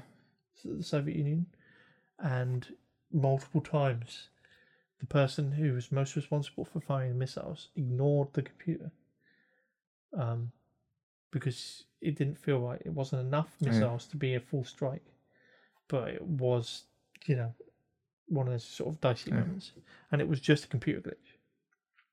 And that's what the song, I think, 99 Red Balloons is about. Oh, Like, because the song is talking about 99 Red Balloons Right. setting off a missile detection system. oh, If you ever get the chance to listen to that song again, I'll be like, oh, nuclear. yeah, floating in the summer sky, you know. Um, panic bells, red alert, you know. And you listen to it again. Um, but the guy who decided not to fire missiles later was fired from his job and lived in poverty for the rest of his life because he didn't do what he was supposed to do, despite saving the entire planet. That's what I mean. How can you just? Like, it's just, to me, it's just, nuclear. The whole point of nu- the whole nuclear thing is just weird to me. Like, it's like we have nuclear weapons, but when people say, "Would you fire them if the UK got nuclear?" I'm like, why would you want to fight it back? That, what, that, if someone lost a nuclear in our country, well, we did anyway. So who cares? Like at some point, Stop firing, yeah, don't worry about yeah, it. yeah, like, yeah. Hey, maybe some of our people will go to their country and survive because there won't be wasteland over there. I mean, it's like at some point, everyone's like, "You're not getting revenge for us, really. No, You're just making the whole world even worse off." In it, Yeah, no, I don't know. It's it's I understand There are people, still people now who support the idea of firing nukes. I understand why we have nukes, but I don't believe in nukes. If that makes sense. Like, Uh, You understand the concept behind Yeah. why it's all happened, but Yeah. it shouldn't have happened. I, I believe that every country should get rid of all their nukes, but it's, ne- it's never going to happen. So, Anyway, uh, back at the base, Charles and Eric find surviving remaining mutants and talk to them about taking them home. Uh, with but with Eric's support, the team make plans to move against Shaw, and they decide to train as a team. Henry says they have nowhere to go, but Charles says they do. Yeah. Um, meanwhile, Daddy Striker is talking to McCone, who's the guy with glasses, about what to do with Frost. Frost uses her finger to cut the glass of a two-way mirror and addresses the men about an oncoming war. But she suggests that the war assumes both sides have a chance of winning, which seems like a scene that does nothing. Like, also, why did she? Uh, why did she? I was thinking, why did she use the power to get out of this? yeah, I know. She could use her mind to just let herself free. I was thinking, like, like there's no reason for her to be locked up there. She could, she could probably get out, like, A few minutes. Maybe she sh- that it's shielded in there. and She can't use her powers or whatever. Maybe I guess. Um, but all she needs to do is convince one of those two men who Yeah. have the most power to let her out. Um, but as a scene, it, like, it doesn't serve anything. It's just there for a bit of filler. It feels like. Meanwhile, boats, the navy, the war room, Russia's milita- missiles are sailing towards the island of Cuba on a, and close to war. Charles shows the rest of the team the mansion, and the team head in to train. Russia talks about its plans to dispatch its fleet in its war room. TV news about the Cuban Missile Crisis. Weird panels, like the editing in the film just starts going all weird at this point. Like all these shots of like squares and multiple camera angles and stuff. Um, gun. Charles points gun at Eric's head. They talk about Eric uses how Eric uses his abilities. It's based around his anger. Alex, Alec, Alex looks down in the bunker with Charles for target practice. Next, Banshee uses his voice to smash a window. Charles helps to train him. Charles and Henry talk about literature, Jekyll and Hyde. Alex sets fire to the bunker. Three panels of Alex out of nowhere. Like, you see him three times for no reason. Hmm. It's the only time it happens in the entire film. Two of the panels turn into either side of Banshee's fabric sort of glider wings. They drop him out of a window. Charles and Hank race. Hank is apparently capable of super speed. Alex is a dick to him. Again. Raven waves effort, uh, affectionately at Hank out of a window. Lifting weights, but Eric lifts them. Tells her about using half her concentration. Drops the weight, almost killing her. She's somehow superhumanly strong because she catches Yeah. that weight as it falls out of nowhere, despite having, like, I assume. I don't want to go off on a one here. Her mutant power is literally just aging slowly and looking however she wants. She doesn't have superhuman strength. So I guess I guess well, it, it didn't really work because I thought like because even if even if you're have su- catching something that heavy coming down at you, you're gonna like. But I guess they were trying to make it like because you only use fifty percent of your power. If you're not if you if you're in skin, you'd have hundred percent. But what is her power then? I like she's hundred percent stronger. She like she seems to be no no superhuman Hmm. strength there, but except for this one instance. I mean the the the story Hmm. s- visually it's saying that, but um, she'll never show any sign of superhuman strength, and up until this moment she's been pretty fucking inept Yeah. as well. She's screamed every time anything's happened and run away from everything. Um, even Angel, who portrayed them, could spit fireballs. Um, but anyway, Charles and Hank race. He's got super speed. Uh, Alex is a new top. Lets him focus the blasts. He falls over using it. Hank tells Raven she's like so special and aging super slow, which we know from that's our comics thing. Thankfully, the group push Banshee off a giant radar dish and he glides. he should have died. Back to the opening scene. Eric attempts to move a massive radar dish from earlier. Charles enters Eric's head and finds his happiest memory. The pair are moved to tears, and Eric uses his powers finally to move the dish. Moira leans out the window and mentions the president is making an address, and the team heads, heads indoors. Moira has mostly vanished from the film up until now. It's like she's supposed to be with them, but she's done nothing. She I stood just there. think that because she's like, She like said nothing, done nothing. She stood there next to Charles as he's talking to Banshee, and then that's it. Um, the president is talking about the crisis. I've linked to this presidential address. I think it's this one. Um, boats, subs, news, drinks. Shaw just explains how well things are going to Angel. She just sits there and just kind of like nods. she's like, yeah. She does I've, that. I've She been has zero lines. I've been here for two minutes, but I'm sure it's going well. I know. She's like, yeah, I'm totally down with murdering all of humanity for no reason aside from the fact one guy made fun of the fact I've got wings. Yeah. Like, sure, she just she's drinking the Kool Aid for no reason straight away, or the champagne in this case. Uh, that night, Hank brings the cure to Raven. She questions if they should have to hide, but he says they already are. Um, and that whatever happens, even if everybody accepts them, that they'll never be doomed beautiful. And she gets upset while he leaves. This scene really irked me. Okay. It's the fact when she's like, oh, 'cause she's, am I pretty like as a blue? And he goes, no, you're pretty now as a human. I was like, Hank, you're just like a pile of crap here. Like, like you've not been hiding the whole thing. Like, all they're showing is like some people taking a piece out your big feet. That's all. That's all they've ever show. People take it like, and people get that all the time. And normal people get it all the time. So like, Yeah. they just, I don't feel like they just make Hank. I don't know the the, the way they wrote Hank in this. It just comes across as like If again, if he'd had the massive weird Yeah. hands, if his proportions been even more Yeah. freaky, then you could understand it to an extent. Um, but yeah, they fro- I suppose it was too hard to make him look more unique as a non-furry version of the beast. Or maybe they should, maybe they should have showed him more like maybe younger, like getting picked on something. Because I just feel like he doesn't. Some he- motivation. yeah, Yeah. and the fact that he doesn't like appreciate other pe- other mutants' feelings as well. Like, it's just like I'm like Hank, Yeah. you're just a Um, maybe they intended to leave it in for future references, so that, Maybe. that in other films they could address it. But he doesn't come across well. He never comes across well in this, this film. Um, Eric and mm. Charles play chess, talking about the situation and how Eric plans to kill Shaw, which we all know. I love this idea. I love this film of them playing chess because he's always like, even extra like he's got playing chess in his little prison when Eric's in prison in the future. They're playing chess like Yeah, one of the good carry, carryovers. Yeah. Like chess is what it's about. Charles is dead at the end of like Last Stand, mm. right? so it's him playing chess by himself. yeah.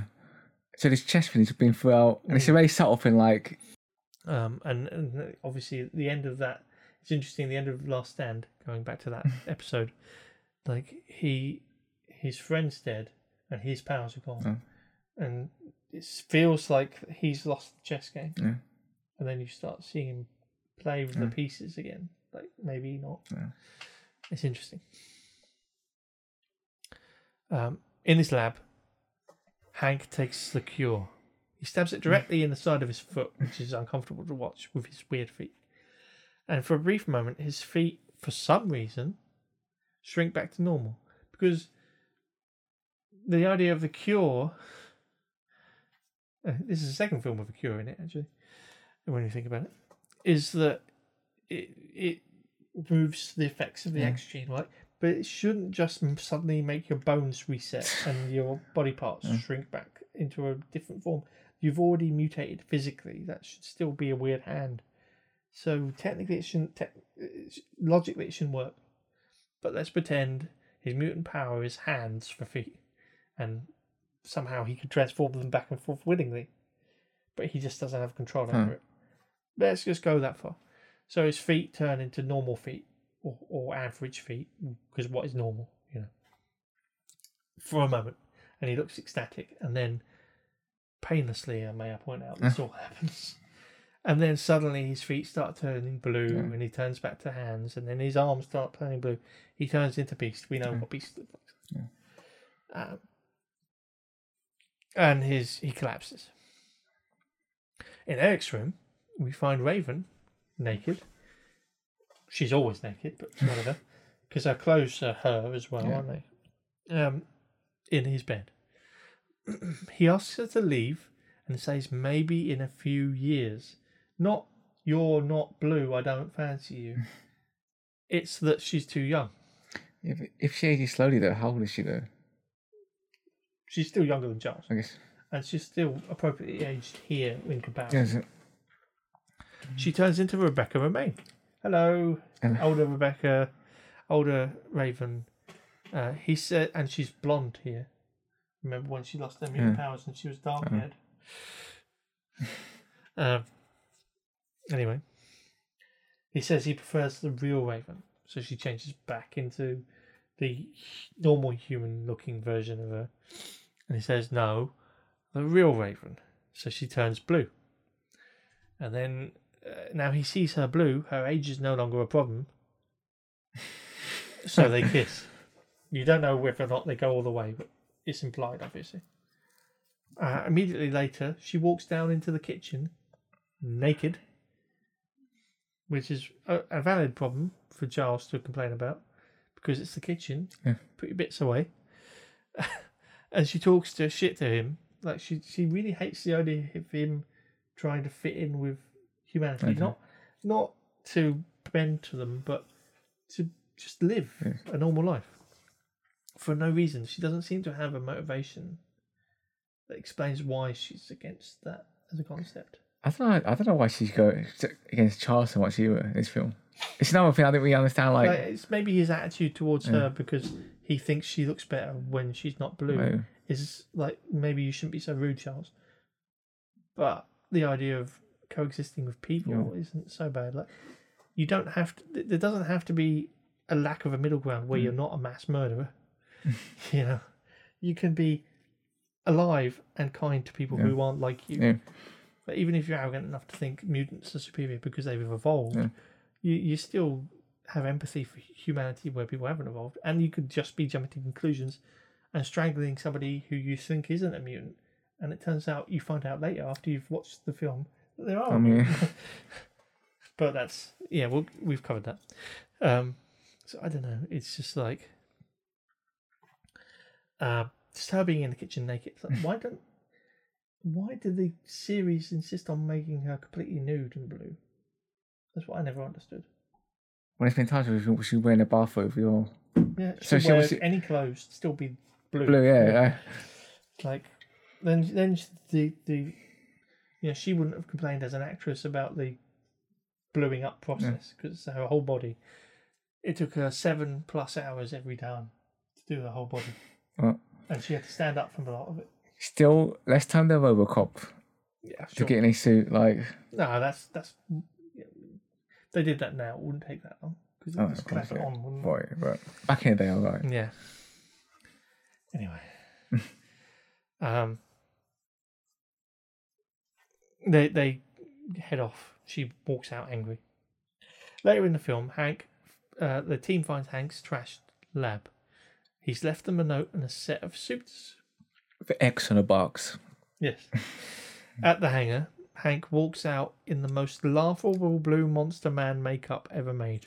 I did think he looks He just- awful. Like, yeah, I don't know. He just looks. it's it seems like it's a mix of CGI and prosthetics. Because because seeing that in X Men Last Stand, he actually looks alright.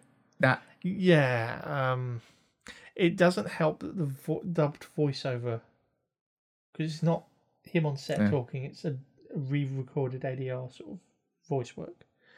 Doesn't sync with his mouth very well, and so it sounds different than the rest of it in the room. Um, and he does look more like the Beast I know from comics and and cartoons in Last Stand. But uh, later on, he does mutate into a more beast-like Beast Man, Mm. which is part of the motivation. But the director is the most responsible for this look because he wanted to look less like Kelsey Grammer and more like an actual monster Beast Man. oh So it's you know you don't want to use the words his fault, but it's his fault. Um, and it doesn't look like a good version of that. You can see where, yeah, sure, you could make him more beast-like, but you could attach an appendage to his jaw to make it jut out a bit more, give him maybe a nose that's slightly more beast-like. But it's the entire face, and it just looks like a rubberized sort of beast face, and it just doesn't have the the flexibility of motion in an expression that you need really to make it match. So it just looks laughable, um, and very out of place. Yeah. Even the glasses, there's this.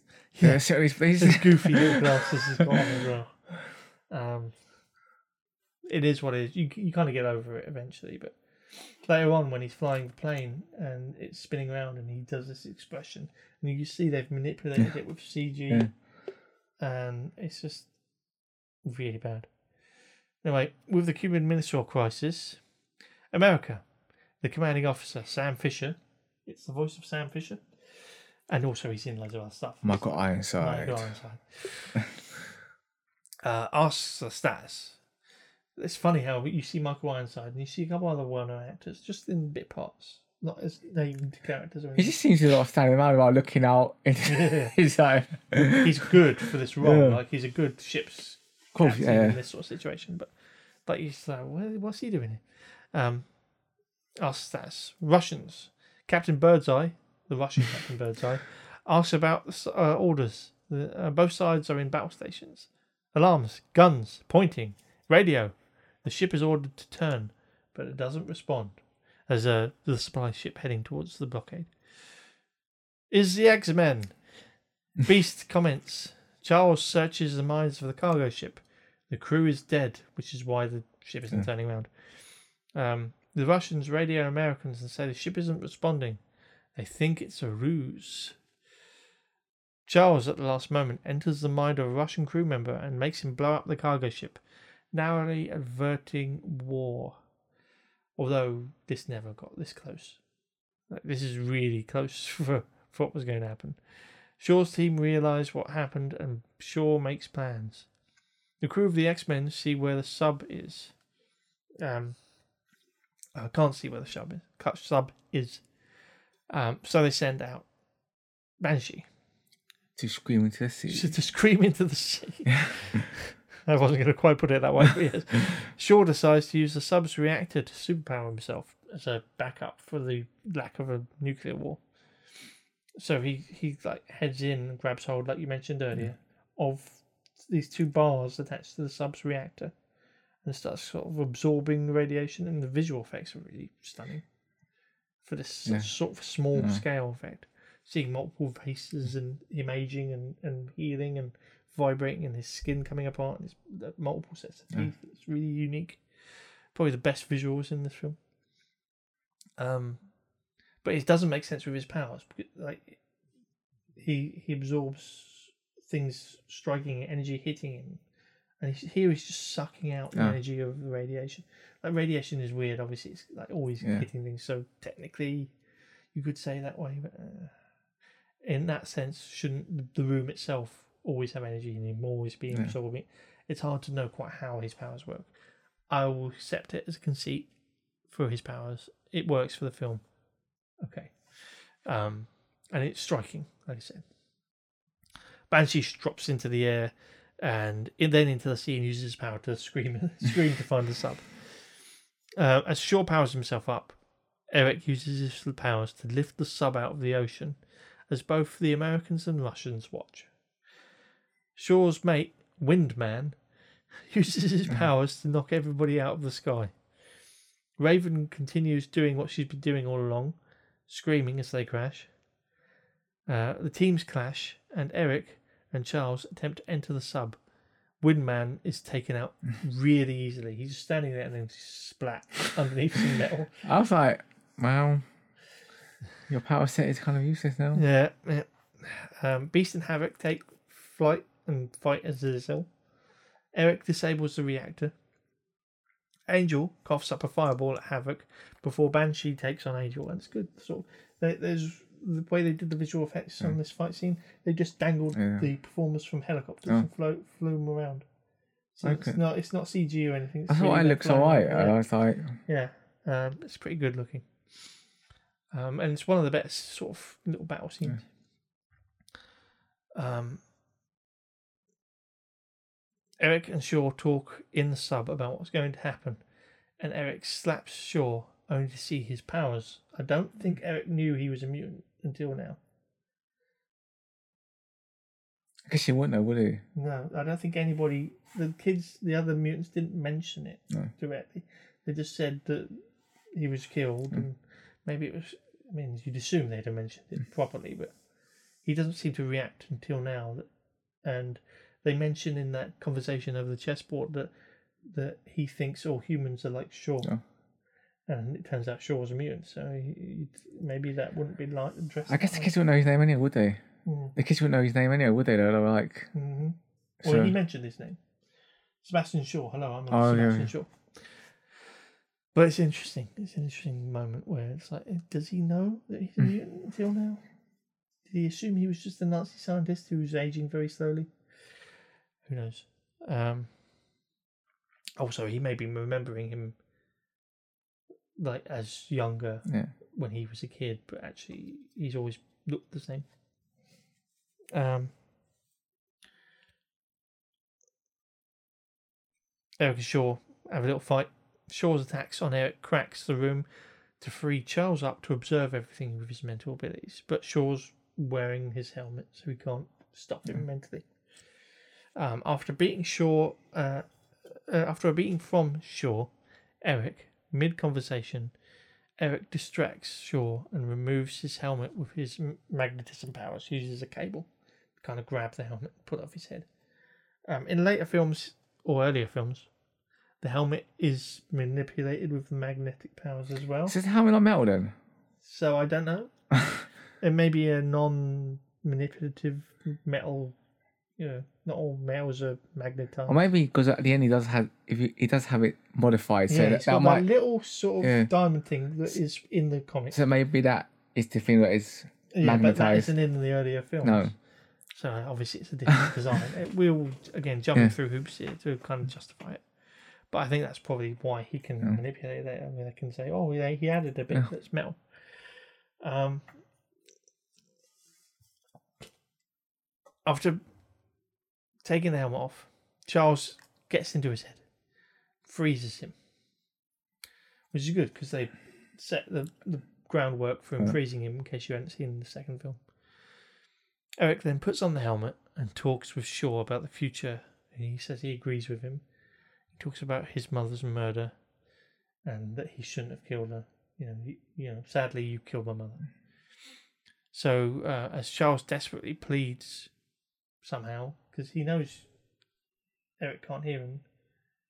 So, is he talking through Shaw's mouth, and we're just not seeing him? I do assumed that because obviously that, obviously because we see him positioned so that he's in Shaw's head, sort of. Um, as he pleads desperately out loud, Eric slowly moves the coin as he counts down one, three, two, one, through Shaw's head, killing him. And it's implied that Charles is feeling it as it Yeah. happens because he's in his head. It's quite a nasty scene though. Yeah, it, it makes sense though. That, that makes sense, but but I mean, it's look, it's imagining like this nasty like coin is like so You slowly can't got do anything. yeah. this thing's been passed through your skull. Um, like if he'd moved it any faster, it would have caused Yeah. impact. It makes sense that it's doing it this way, and it all ties back to the beginning. Also, he, he worked for the Nazis and killed Yeah, his course. so you know, fuck him. But, um, yeah, it's still quite visually striking.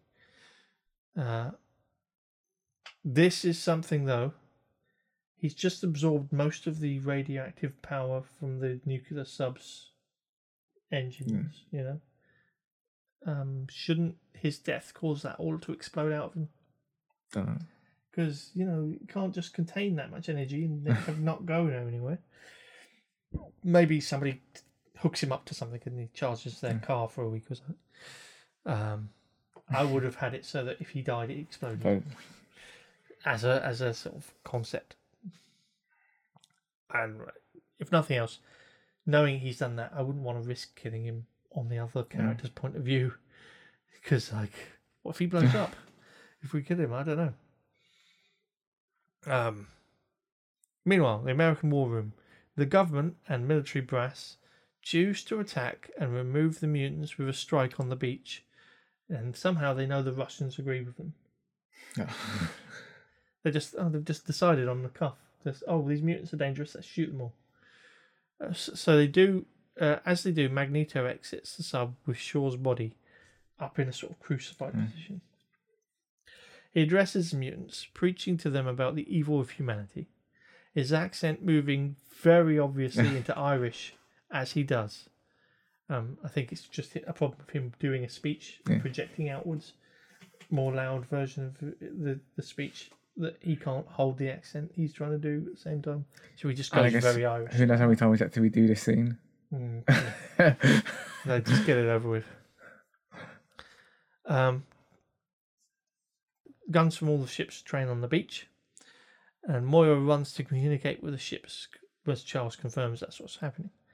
Moira can't reach the ships by radio, and she looks like she's dejected, like she, we're all screwed sort of look. But Charles could have used his mind powers to communicate with everybody on all of the ships what was going on, or maybe just to make them not fire their missiles.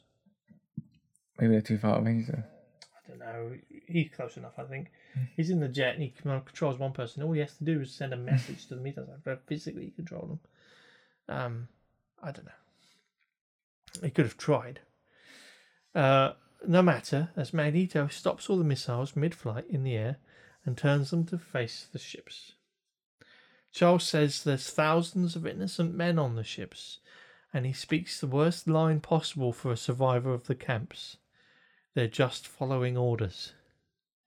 Charles attempts to prevent the attack by running at Eric, but uh, Eric retain, regains control. The missiles fly back at the ships. Both ships' commanders Looks shocked. say the same thing to their crews and say, "Men, it's been an honour to serve with you." Essentially, but the missiles eventually get stopped as uh, Moira comes out of the ship or plane with her gun and shoots multiple times at Eric. And as he's deflecting the bullets, one bullet flies into the spinal column of Charles, and Charles collapses to the ground. And both uh, Moira and Eric are shocked and goes rushing towards him. Um, and he pulls the bullet out of his spine. yeah, pulls the bullet out, which may be what did him in as well. Like not just the bullet going in, but the added damage of taking the bullet back out again when you're not a doctor. Um, and Eric blames Moira for what's happened and tries strangling her. He then talk for they then talk for a moment and disagree on what they want because it's not what Charles wants. Um, he tearfully tells him that he doesn't want the same thing. And Magneto calls on the mutants to join him. Um, Raven goes to her brother, her adopted brother, and he tells her to go with him because it's what she wants. And she just does. She's like, fine. sure, fine, yeah. Um, her motivations are very weak in this film, I find. Um, and aside from turning into Shaw for a brief moment to stop one of the other mutants, She doesn't do anything, does she? she doesn't do anything at all. Considering how kick-ass she is in the second film, that she does nothing in this film, and that's gonna maybe be a sticking point later, but we'll get to that. Um, and then the Shaw crew decide to leave with Magneto. They don't have a difference in ideology as individuals. No, it's just bad guys go with. Magneto, good guys stay with um, Charles, and Raven goes with Magneto because later on in the first film they're together already. Um, not that it matters. We'll get to that as well. Uh, and as the evil gang vanish into thin air, Charles repeats that he can't feel his legs. Like three times he says it. Go to voiceover of Kennedy. He's giving the Thanksgiving address, so we know it's Thanksgiving. Moira wheels Charles in his wheelchair and they talk about the government. She names them, instead of the G Men, X Men. Charles leans in and kisses Moira and simultaneously wipes her memory. At the CIA headquarters, Moira explains her memory loss before some sexism, and Eric, dressed as Magneto, full on Magneto, meets Frost in her cell and lets her out of custody. Credits. And there's no post credit scene. No, That's it. I, I didn't see any. I looked. There's definitely nothing. I think maybe that the CIA headquarters release of Frost could have panned out to a sort of mid credit scene instead, maybe.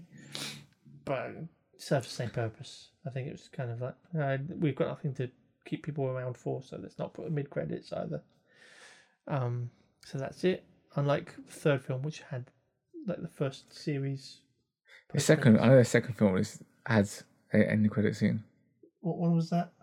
I haven't seen the film. The next film will be Oh, okay. Yeah, no, they start Yeah. adding them because Marvel starts doing things Yeah. at this point. So it has in in Iron Man we have that first Yeah. proper end credit scene.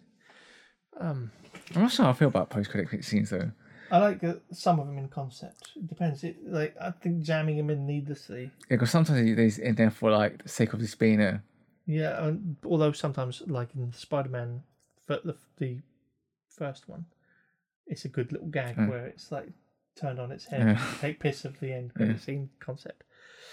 But um, yeah. Um, I said earlier, myself, I don't really have a best scene aside from that sort of sub attack. I like in every film. I like every time they've used Magneto and he's done something very subtle to show how powerful he is.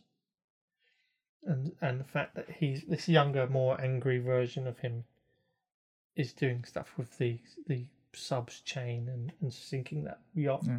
or the, the yacht's anchor and chain. Um is really striking sort of visual in the middle of the night.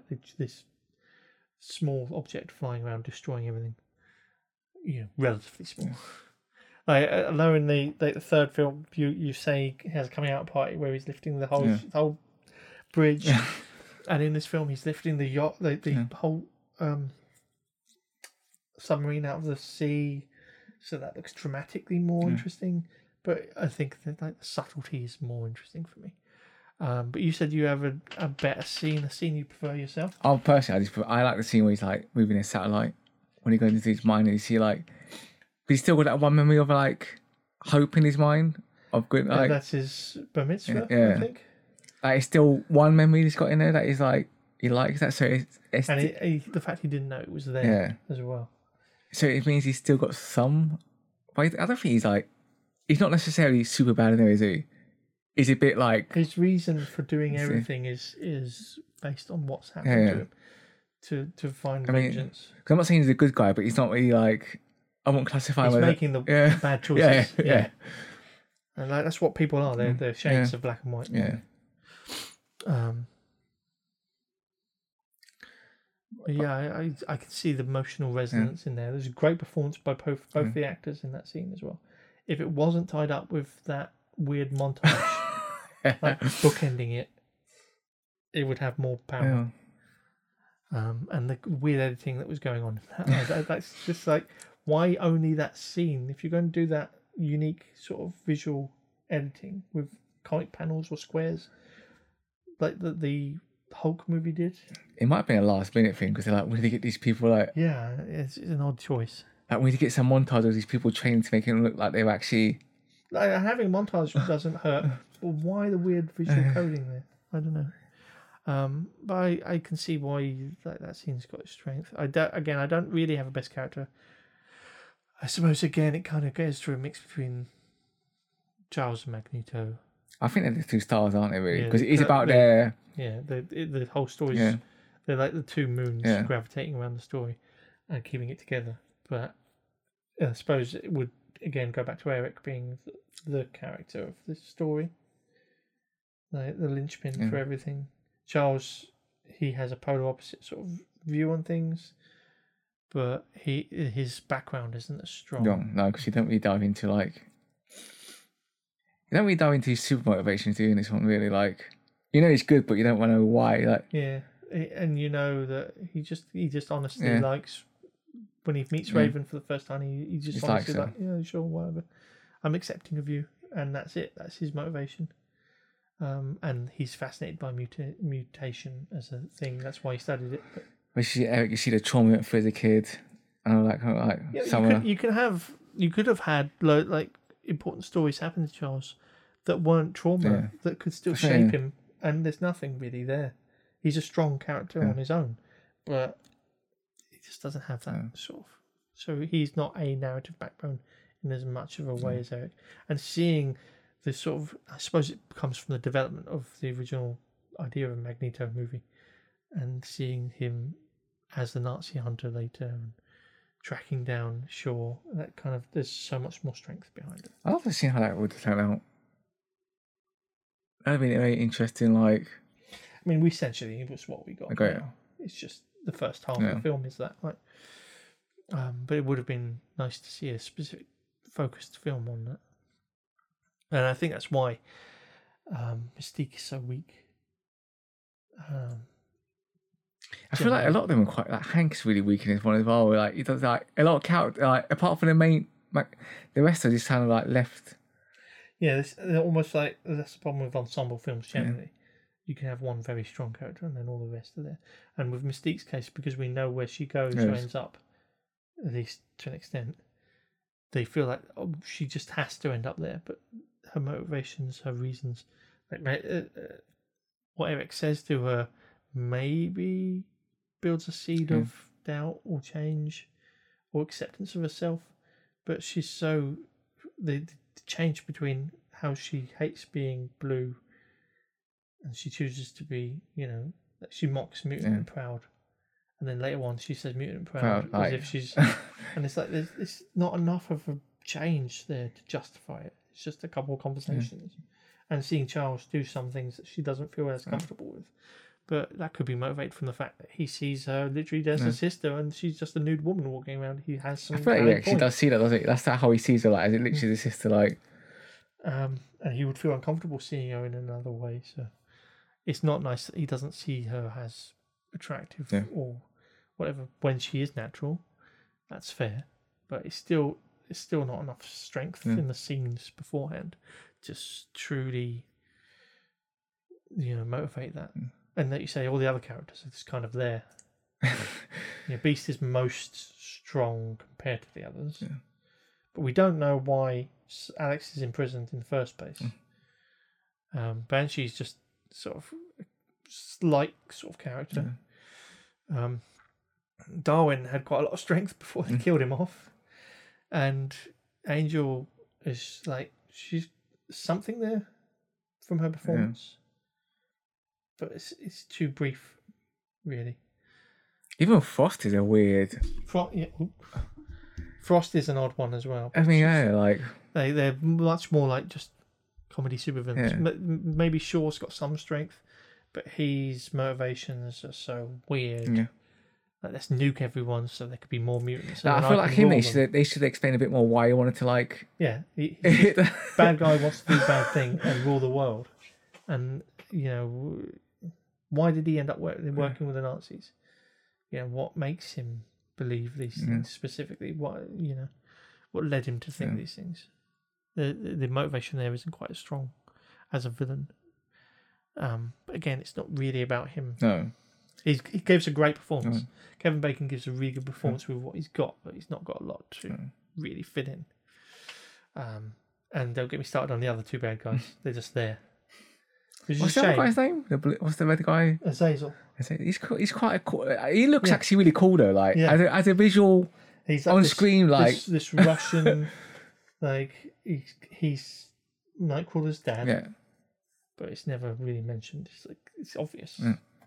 Via the fact he looks like Nightcrawler, but red. but he Yeah. looks really cool visually, looking like Yeah, he's he looks like they've worked they've got it just Yeah. right and compared to the amount of work that went into beast Yeah. and uh, raven mystique it's just face paint and a couple of mild prosthetics uh, and a wig because the guy's got quite Oh. short hair in real life um, so they've, they've really toned that sort of refined that Yeah. look and it looks really cool but he's, he, he doesn't get Yeah. given a lot to work with but there could be an interesting story behind that character and there's nothing Mm. and the sad thing, I don't know. You have what films have you seen after this? You've seen I've seen. So the ones I haven't seen, I've not seen Dark Phoenix. I've not seen Apocalypse, and I've not seen New Mutant. And Deadpool, but they don't. Really Deadpool, yeah. Um, well, let's get into it because the cast leaving. Uh, Matthew Vaughn uh, won't be directing again. I don't think. I could be mistaken here, but as far as I remember, he's not directing any of the others. Um, which may say a lot uh, he goes on to direct the entirety of the Kingsman series. Oh, I still So- going strong. Secret Service, uh, Golden Circle, which is the week of the two, and The King's Man. He also worked on Is he working on the newest one? Do you know? uh, The King's Man, Is that the king? Is that Yeah. the, it's like, Yeah. like, 2021. Oh. This year. Um, so he's busy with that. So he's certainly, as far as I know, not done any others. Uh, Zoe Kravitz leaves here, so Angel isn't seen again. oh, They're not in the next film. I don't remember. It. I've watched the next film, It's but mostly X Men characters in the future, and Mystique and Charles. Hmm. Uh, you see a couple of the uh, X Men, X Men from the past, Yeah. but you don't see the villain heroes because uh, spoilers, everyone, for the film after the next film we're going to watch. In Days of Future Past, they're setting um, Eric out of prison, so he's by himself. By the way, my favorite X Men film, Days of Future Past. Yeah, well, well, we're going to watch two versions of it, so you best like it. I love it. Um, so Zoe Kravitz leaves. Uh, after leaving, Kravitz rose to prominence playing Christina in the Divergent series in 2014 to 2016. That's like three films. I've seen two of them. Uh, I don't like any good? They're like they're like let's say Hunger Games. Like if you like Hunger Games, you might like them, but they're not. They're, they're not. They're not as high quality as Hunger Game in my in my opinion. Um, I haven't seen them at all, uh, but you know, I heard they were popular enough to carry it. Obviously, she's had a recurring role, Mm. so. Uh, and Leta Lestrange in Fantastic Beasts and film series. I've seen Fantastic. Beasts. I've seen the first one. Uh, 2016 to 2018. I don't think she's in the first one, but she might be in the second and Oh. planned into the third, maybe. Uh, it appeared as Toast the Knowing in Mad Max Fury Road. What a film that is. What a, yeah, what a sequel to go, what a film to go into after this. Like, you you've made a choice. You've made a good choice there. Um, and voiced Catwoman in the Lego Batman movie. Good film as well. Yeah. She's also played Mary Jane Watson in Spider Man Into the Spider Verse. okay, film. Yeah, you come Oh, Spider. Oh, Spider. No, I think I was thinking of the um. Into the Spider Verse. I think of Far Away from Home. I was Oh, okay. It's a No. film. Spider Verse, Oh. amazing film. Yeah, uh, she also starred in, in numerous independent films, including Dope in 2015, Adam Green's Aladdin in 2016, and Gemini in 2017. She earned praise for the lead roles in HBO's drama series Little Big Lies, 2017 to 2019, which her, earned her a Screen Actors Guild Award nomination, and she's in the Hulu romantic comedy series High Fidelity in 2020 as the lead actress. So she's done well for herself. I'm a fan of her work. Um, Kravitz will also star as Selina Kyle forward slash Catwoman in Matt Reeves' DC film The Batman in 2022. You can see it. You can see it. Um, especially interesting because, you know, she's not obviously not the first black woman to play Catwoman.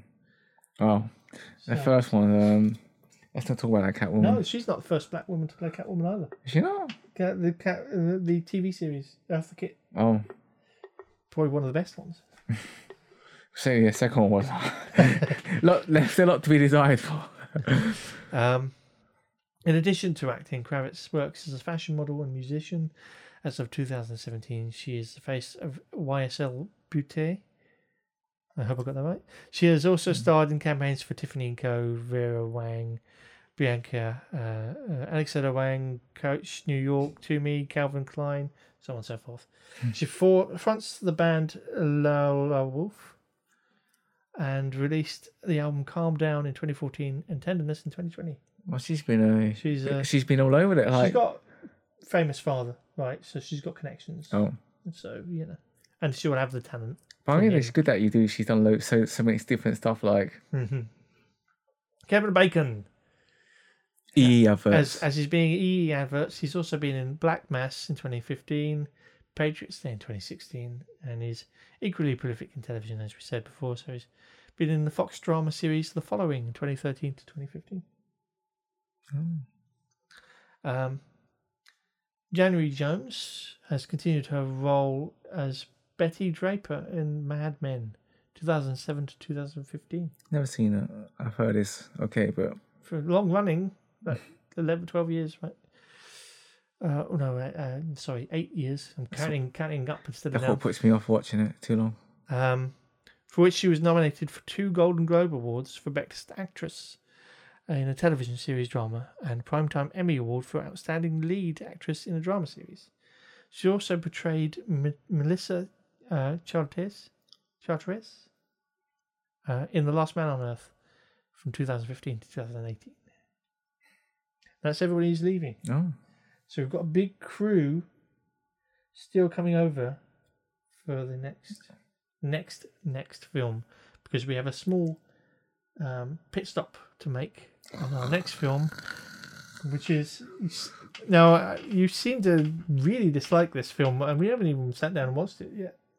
it's Wolverine, isn't it? Right? The Wolverine, yes, Oh, but we've watched X Men Origins Wolverine, and it can't be worse than that. It's not much better. If it's any better, If you sound like you're not sure. I remember. I just remember the last scene in my head, and it's horrible.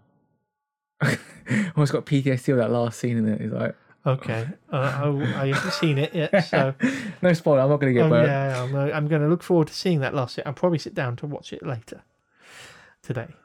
But um, so if you want to take part in the show, we are watching the Wolverine, the second solo Hugh Jackman Wolverine movie. This is, is this, how many how more is it? Wolverine ones. This is it. Then it's Logan, is it after it? Yeah, this In a is the last officially part of the canon film before things start going off the deep end.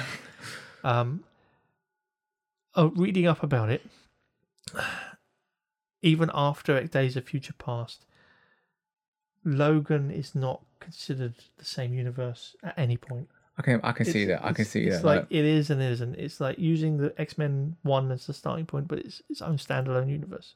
So think about Days of Future Past being like a frozen river, and you're Mm. dropping a stone on it. Every shard goes a different direction. Um, so we will try and note of note where the different directions go. Um, but we won't talk about that too much now. no. And the work I'm going to have to do for Days of Future Past is mind two cuts as well. Do we do two episodes to represent the two different films, two different cuts? I guess you can do. Record them over two days, like next to each other. Or you can. Well, it's got the same. Act, well, same actors, is it? Sort of, yes. So I guess you can just do the. I guess you could do two episodes. Because who knows how different the scenes really are. Can I? Should I do an extra big episode and just layer on the scenes as they happen, I think a big episode. I think. or two? It's it's going to be interesting, but we're not there yet. We're not there I'm yet. going to start planning it. But the next film, as I say, is The Wolverine. Mm. So um, feel free to head off and watch that with us. I think. I, I think that was on Disney Plus. You are. I think. I think so. I've got it on Blu-ray. If you can't find a copy to watch, I'll I'll hit you up with it. Um, it cost me two pounds, so I'm not complaining. Um, for Logan, I'm actually it- buy the 4K one for Logan. yes, I want to watch it in black. And, 4K one. I want to watch it in black and white. Well, you're gonna have to make note of that because who knows how different that makes it. Oh, I guess. You never know. There might be some slight different cuts as well. I've seen it. I saw that film twice in cinema. Logan. Yeah, cool. I've not seen it yet, so um, You in my surprise. Oh, I don't know. It could be you saying that won't be a surprise, will it? But Oh, I guess not. as people say that, and then it becomes something that isn't as nice as you're made to believe. You're expecting nicer, aren't you? Um, so if you have any thoughts, or if you enjoyed the episode, or anything you want to say, uh, if you've got memories of this film, or you want to talk about the next film coming up ahead of the recording of the next episode, um, timeline pod, or one word, at gmail.com with any comments. Feel free to look us up on all the networks. It's there Uh-huh. somewhere. Um, I'll put the links in the show notes. You'll also find this on YouTube at Pod um, channel. And uh, yes, feel free to send us your messages. Till next time, this has been a groovy step back to 1962. Um, my heart's gone nuclear for this fun ride. This one. uh, I did not see this coming. Did you not see this? Uh, no, where does it rank? Where does it rank on all the ones you've seen so far? Like, you get to put a number on it. Like, where would you put it? It's difficult. I don't know. Um, I, X2 is clearly the best film up to this point. I think coherent wise, I, d- I don't know. I think they're kind of neck and neck. There are bits about it that I just it's it's it's more that this film is competently put uh, together mm. in such a way that it's non-offensive.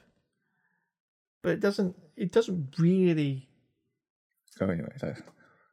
excite me. You know, it's cool that it's more coherent than all the others, I think. And there are really good qualities going on, like the effects and the fact they've said it Mm. during the Cuban Missile Crisis. Has thought about a lot of it. The opening is really strong, Mm.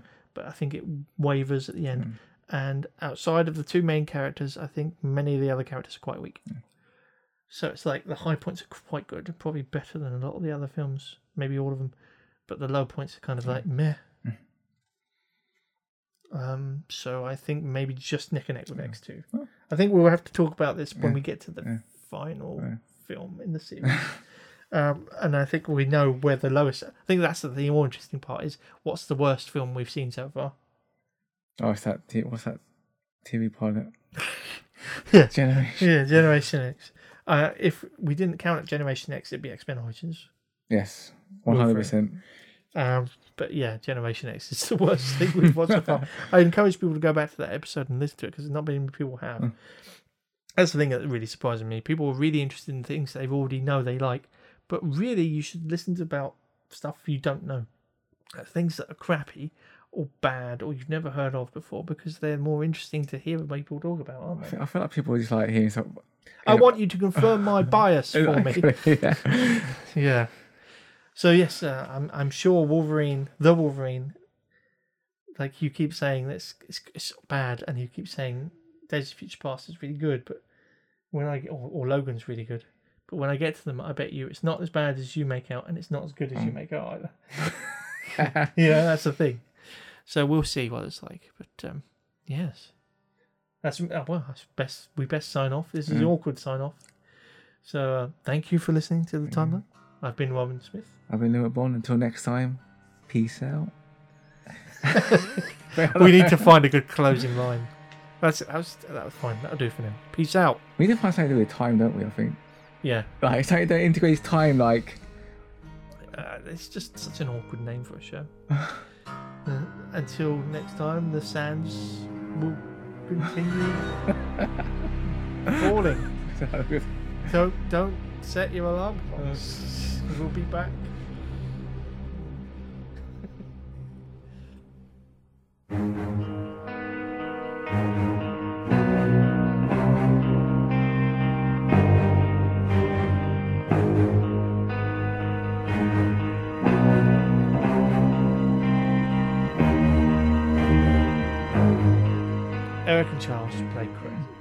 Play Cress? Mm, I love the game of Cress. uh, has no nutritional value. Right? Anybody?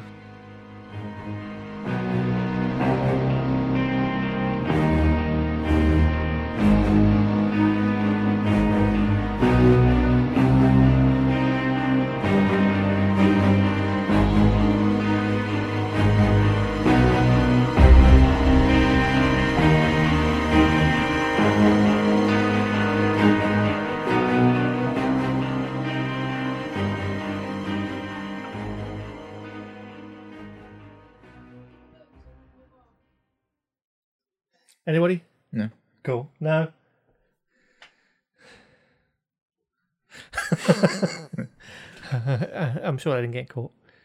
And where are we?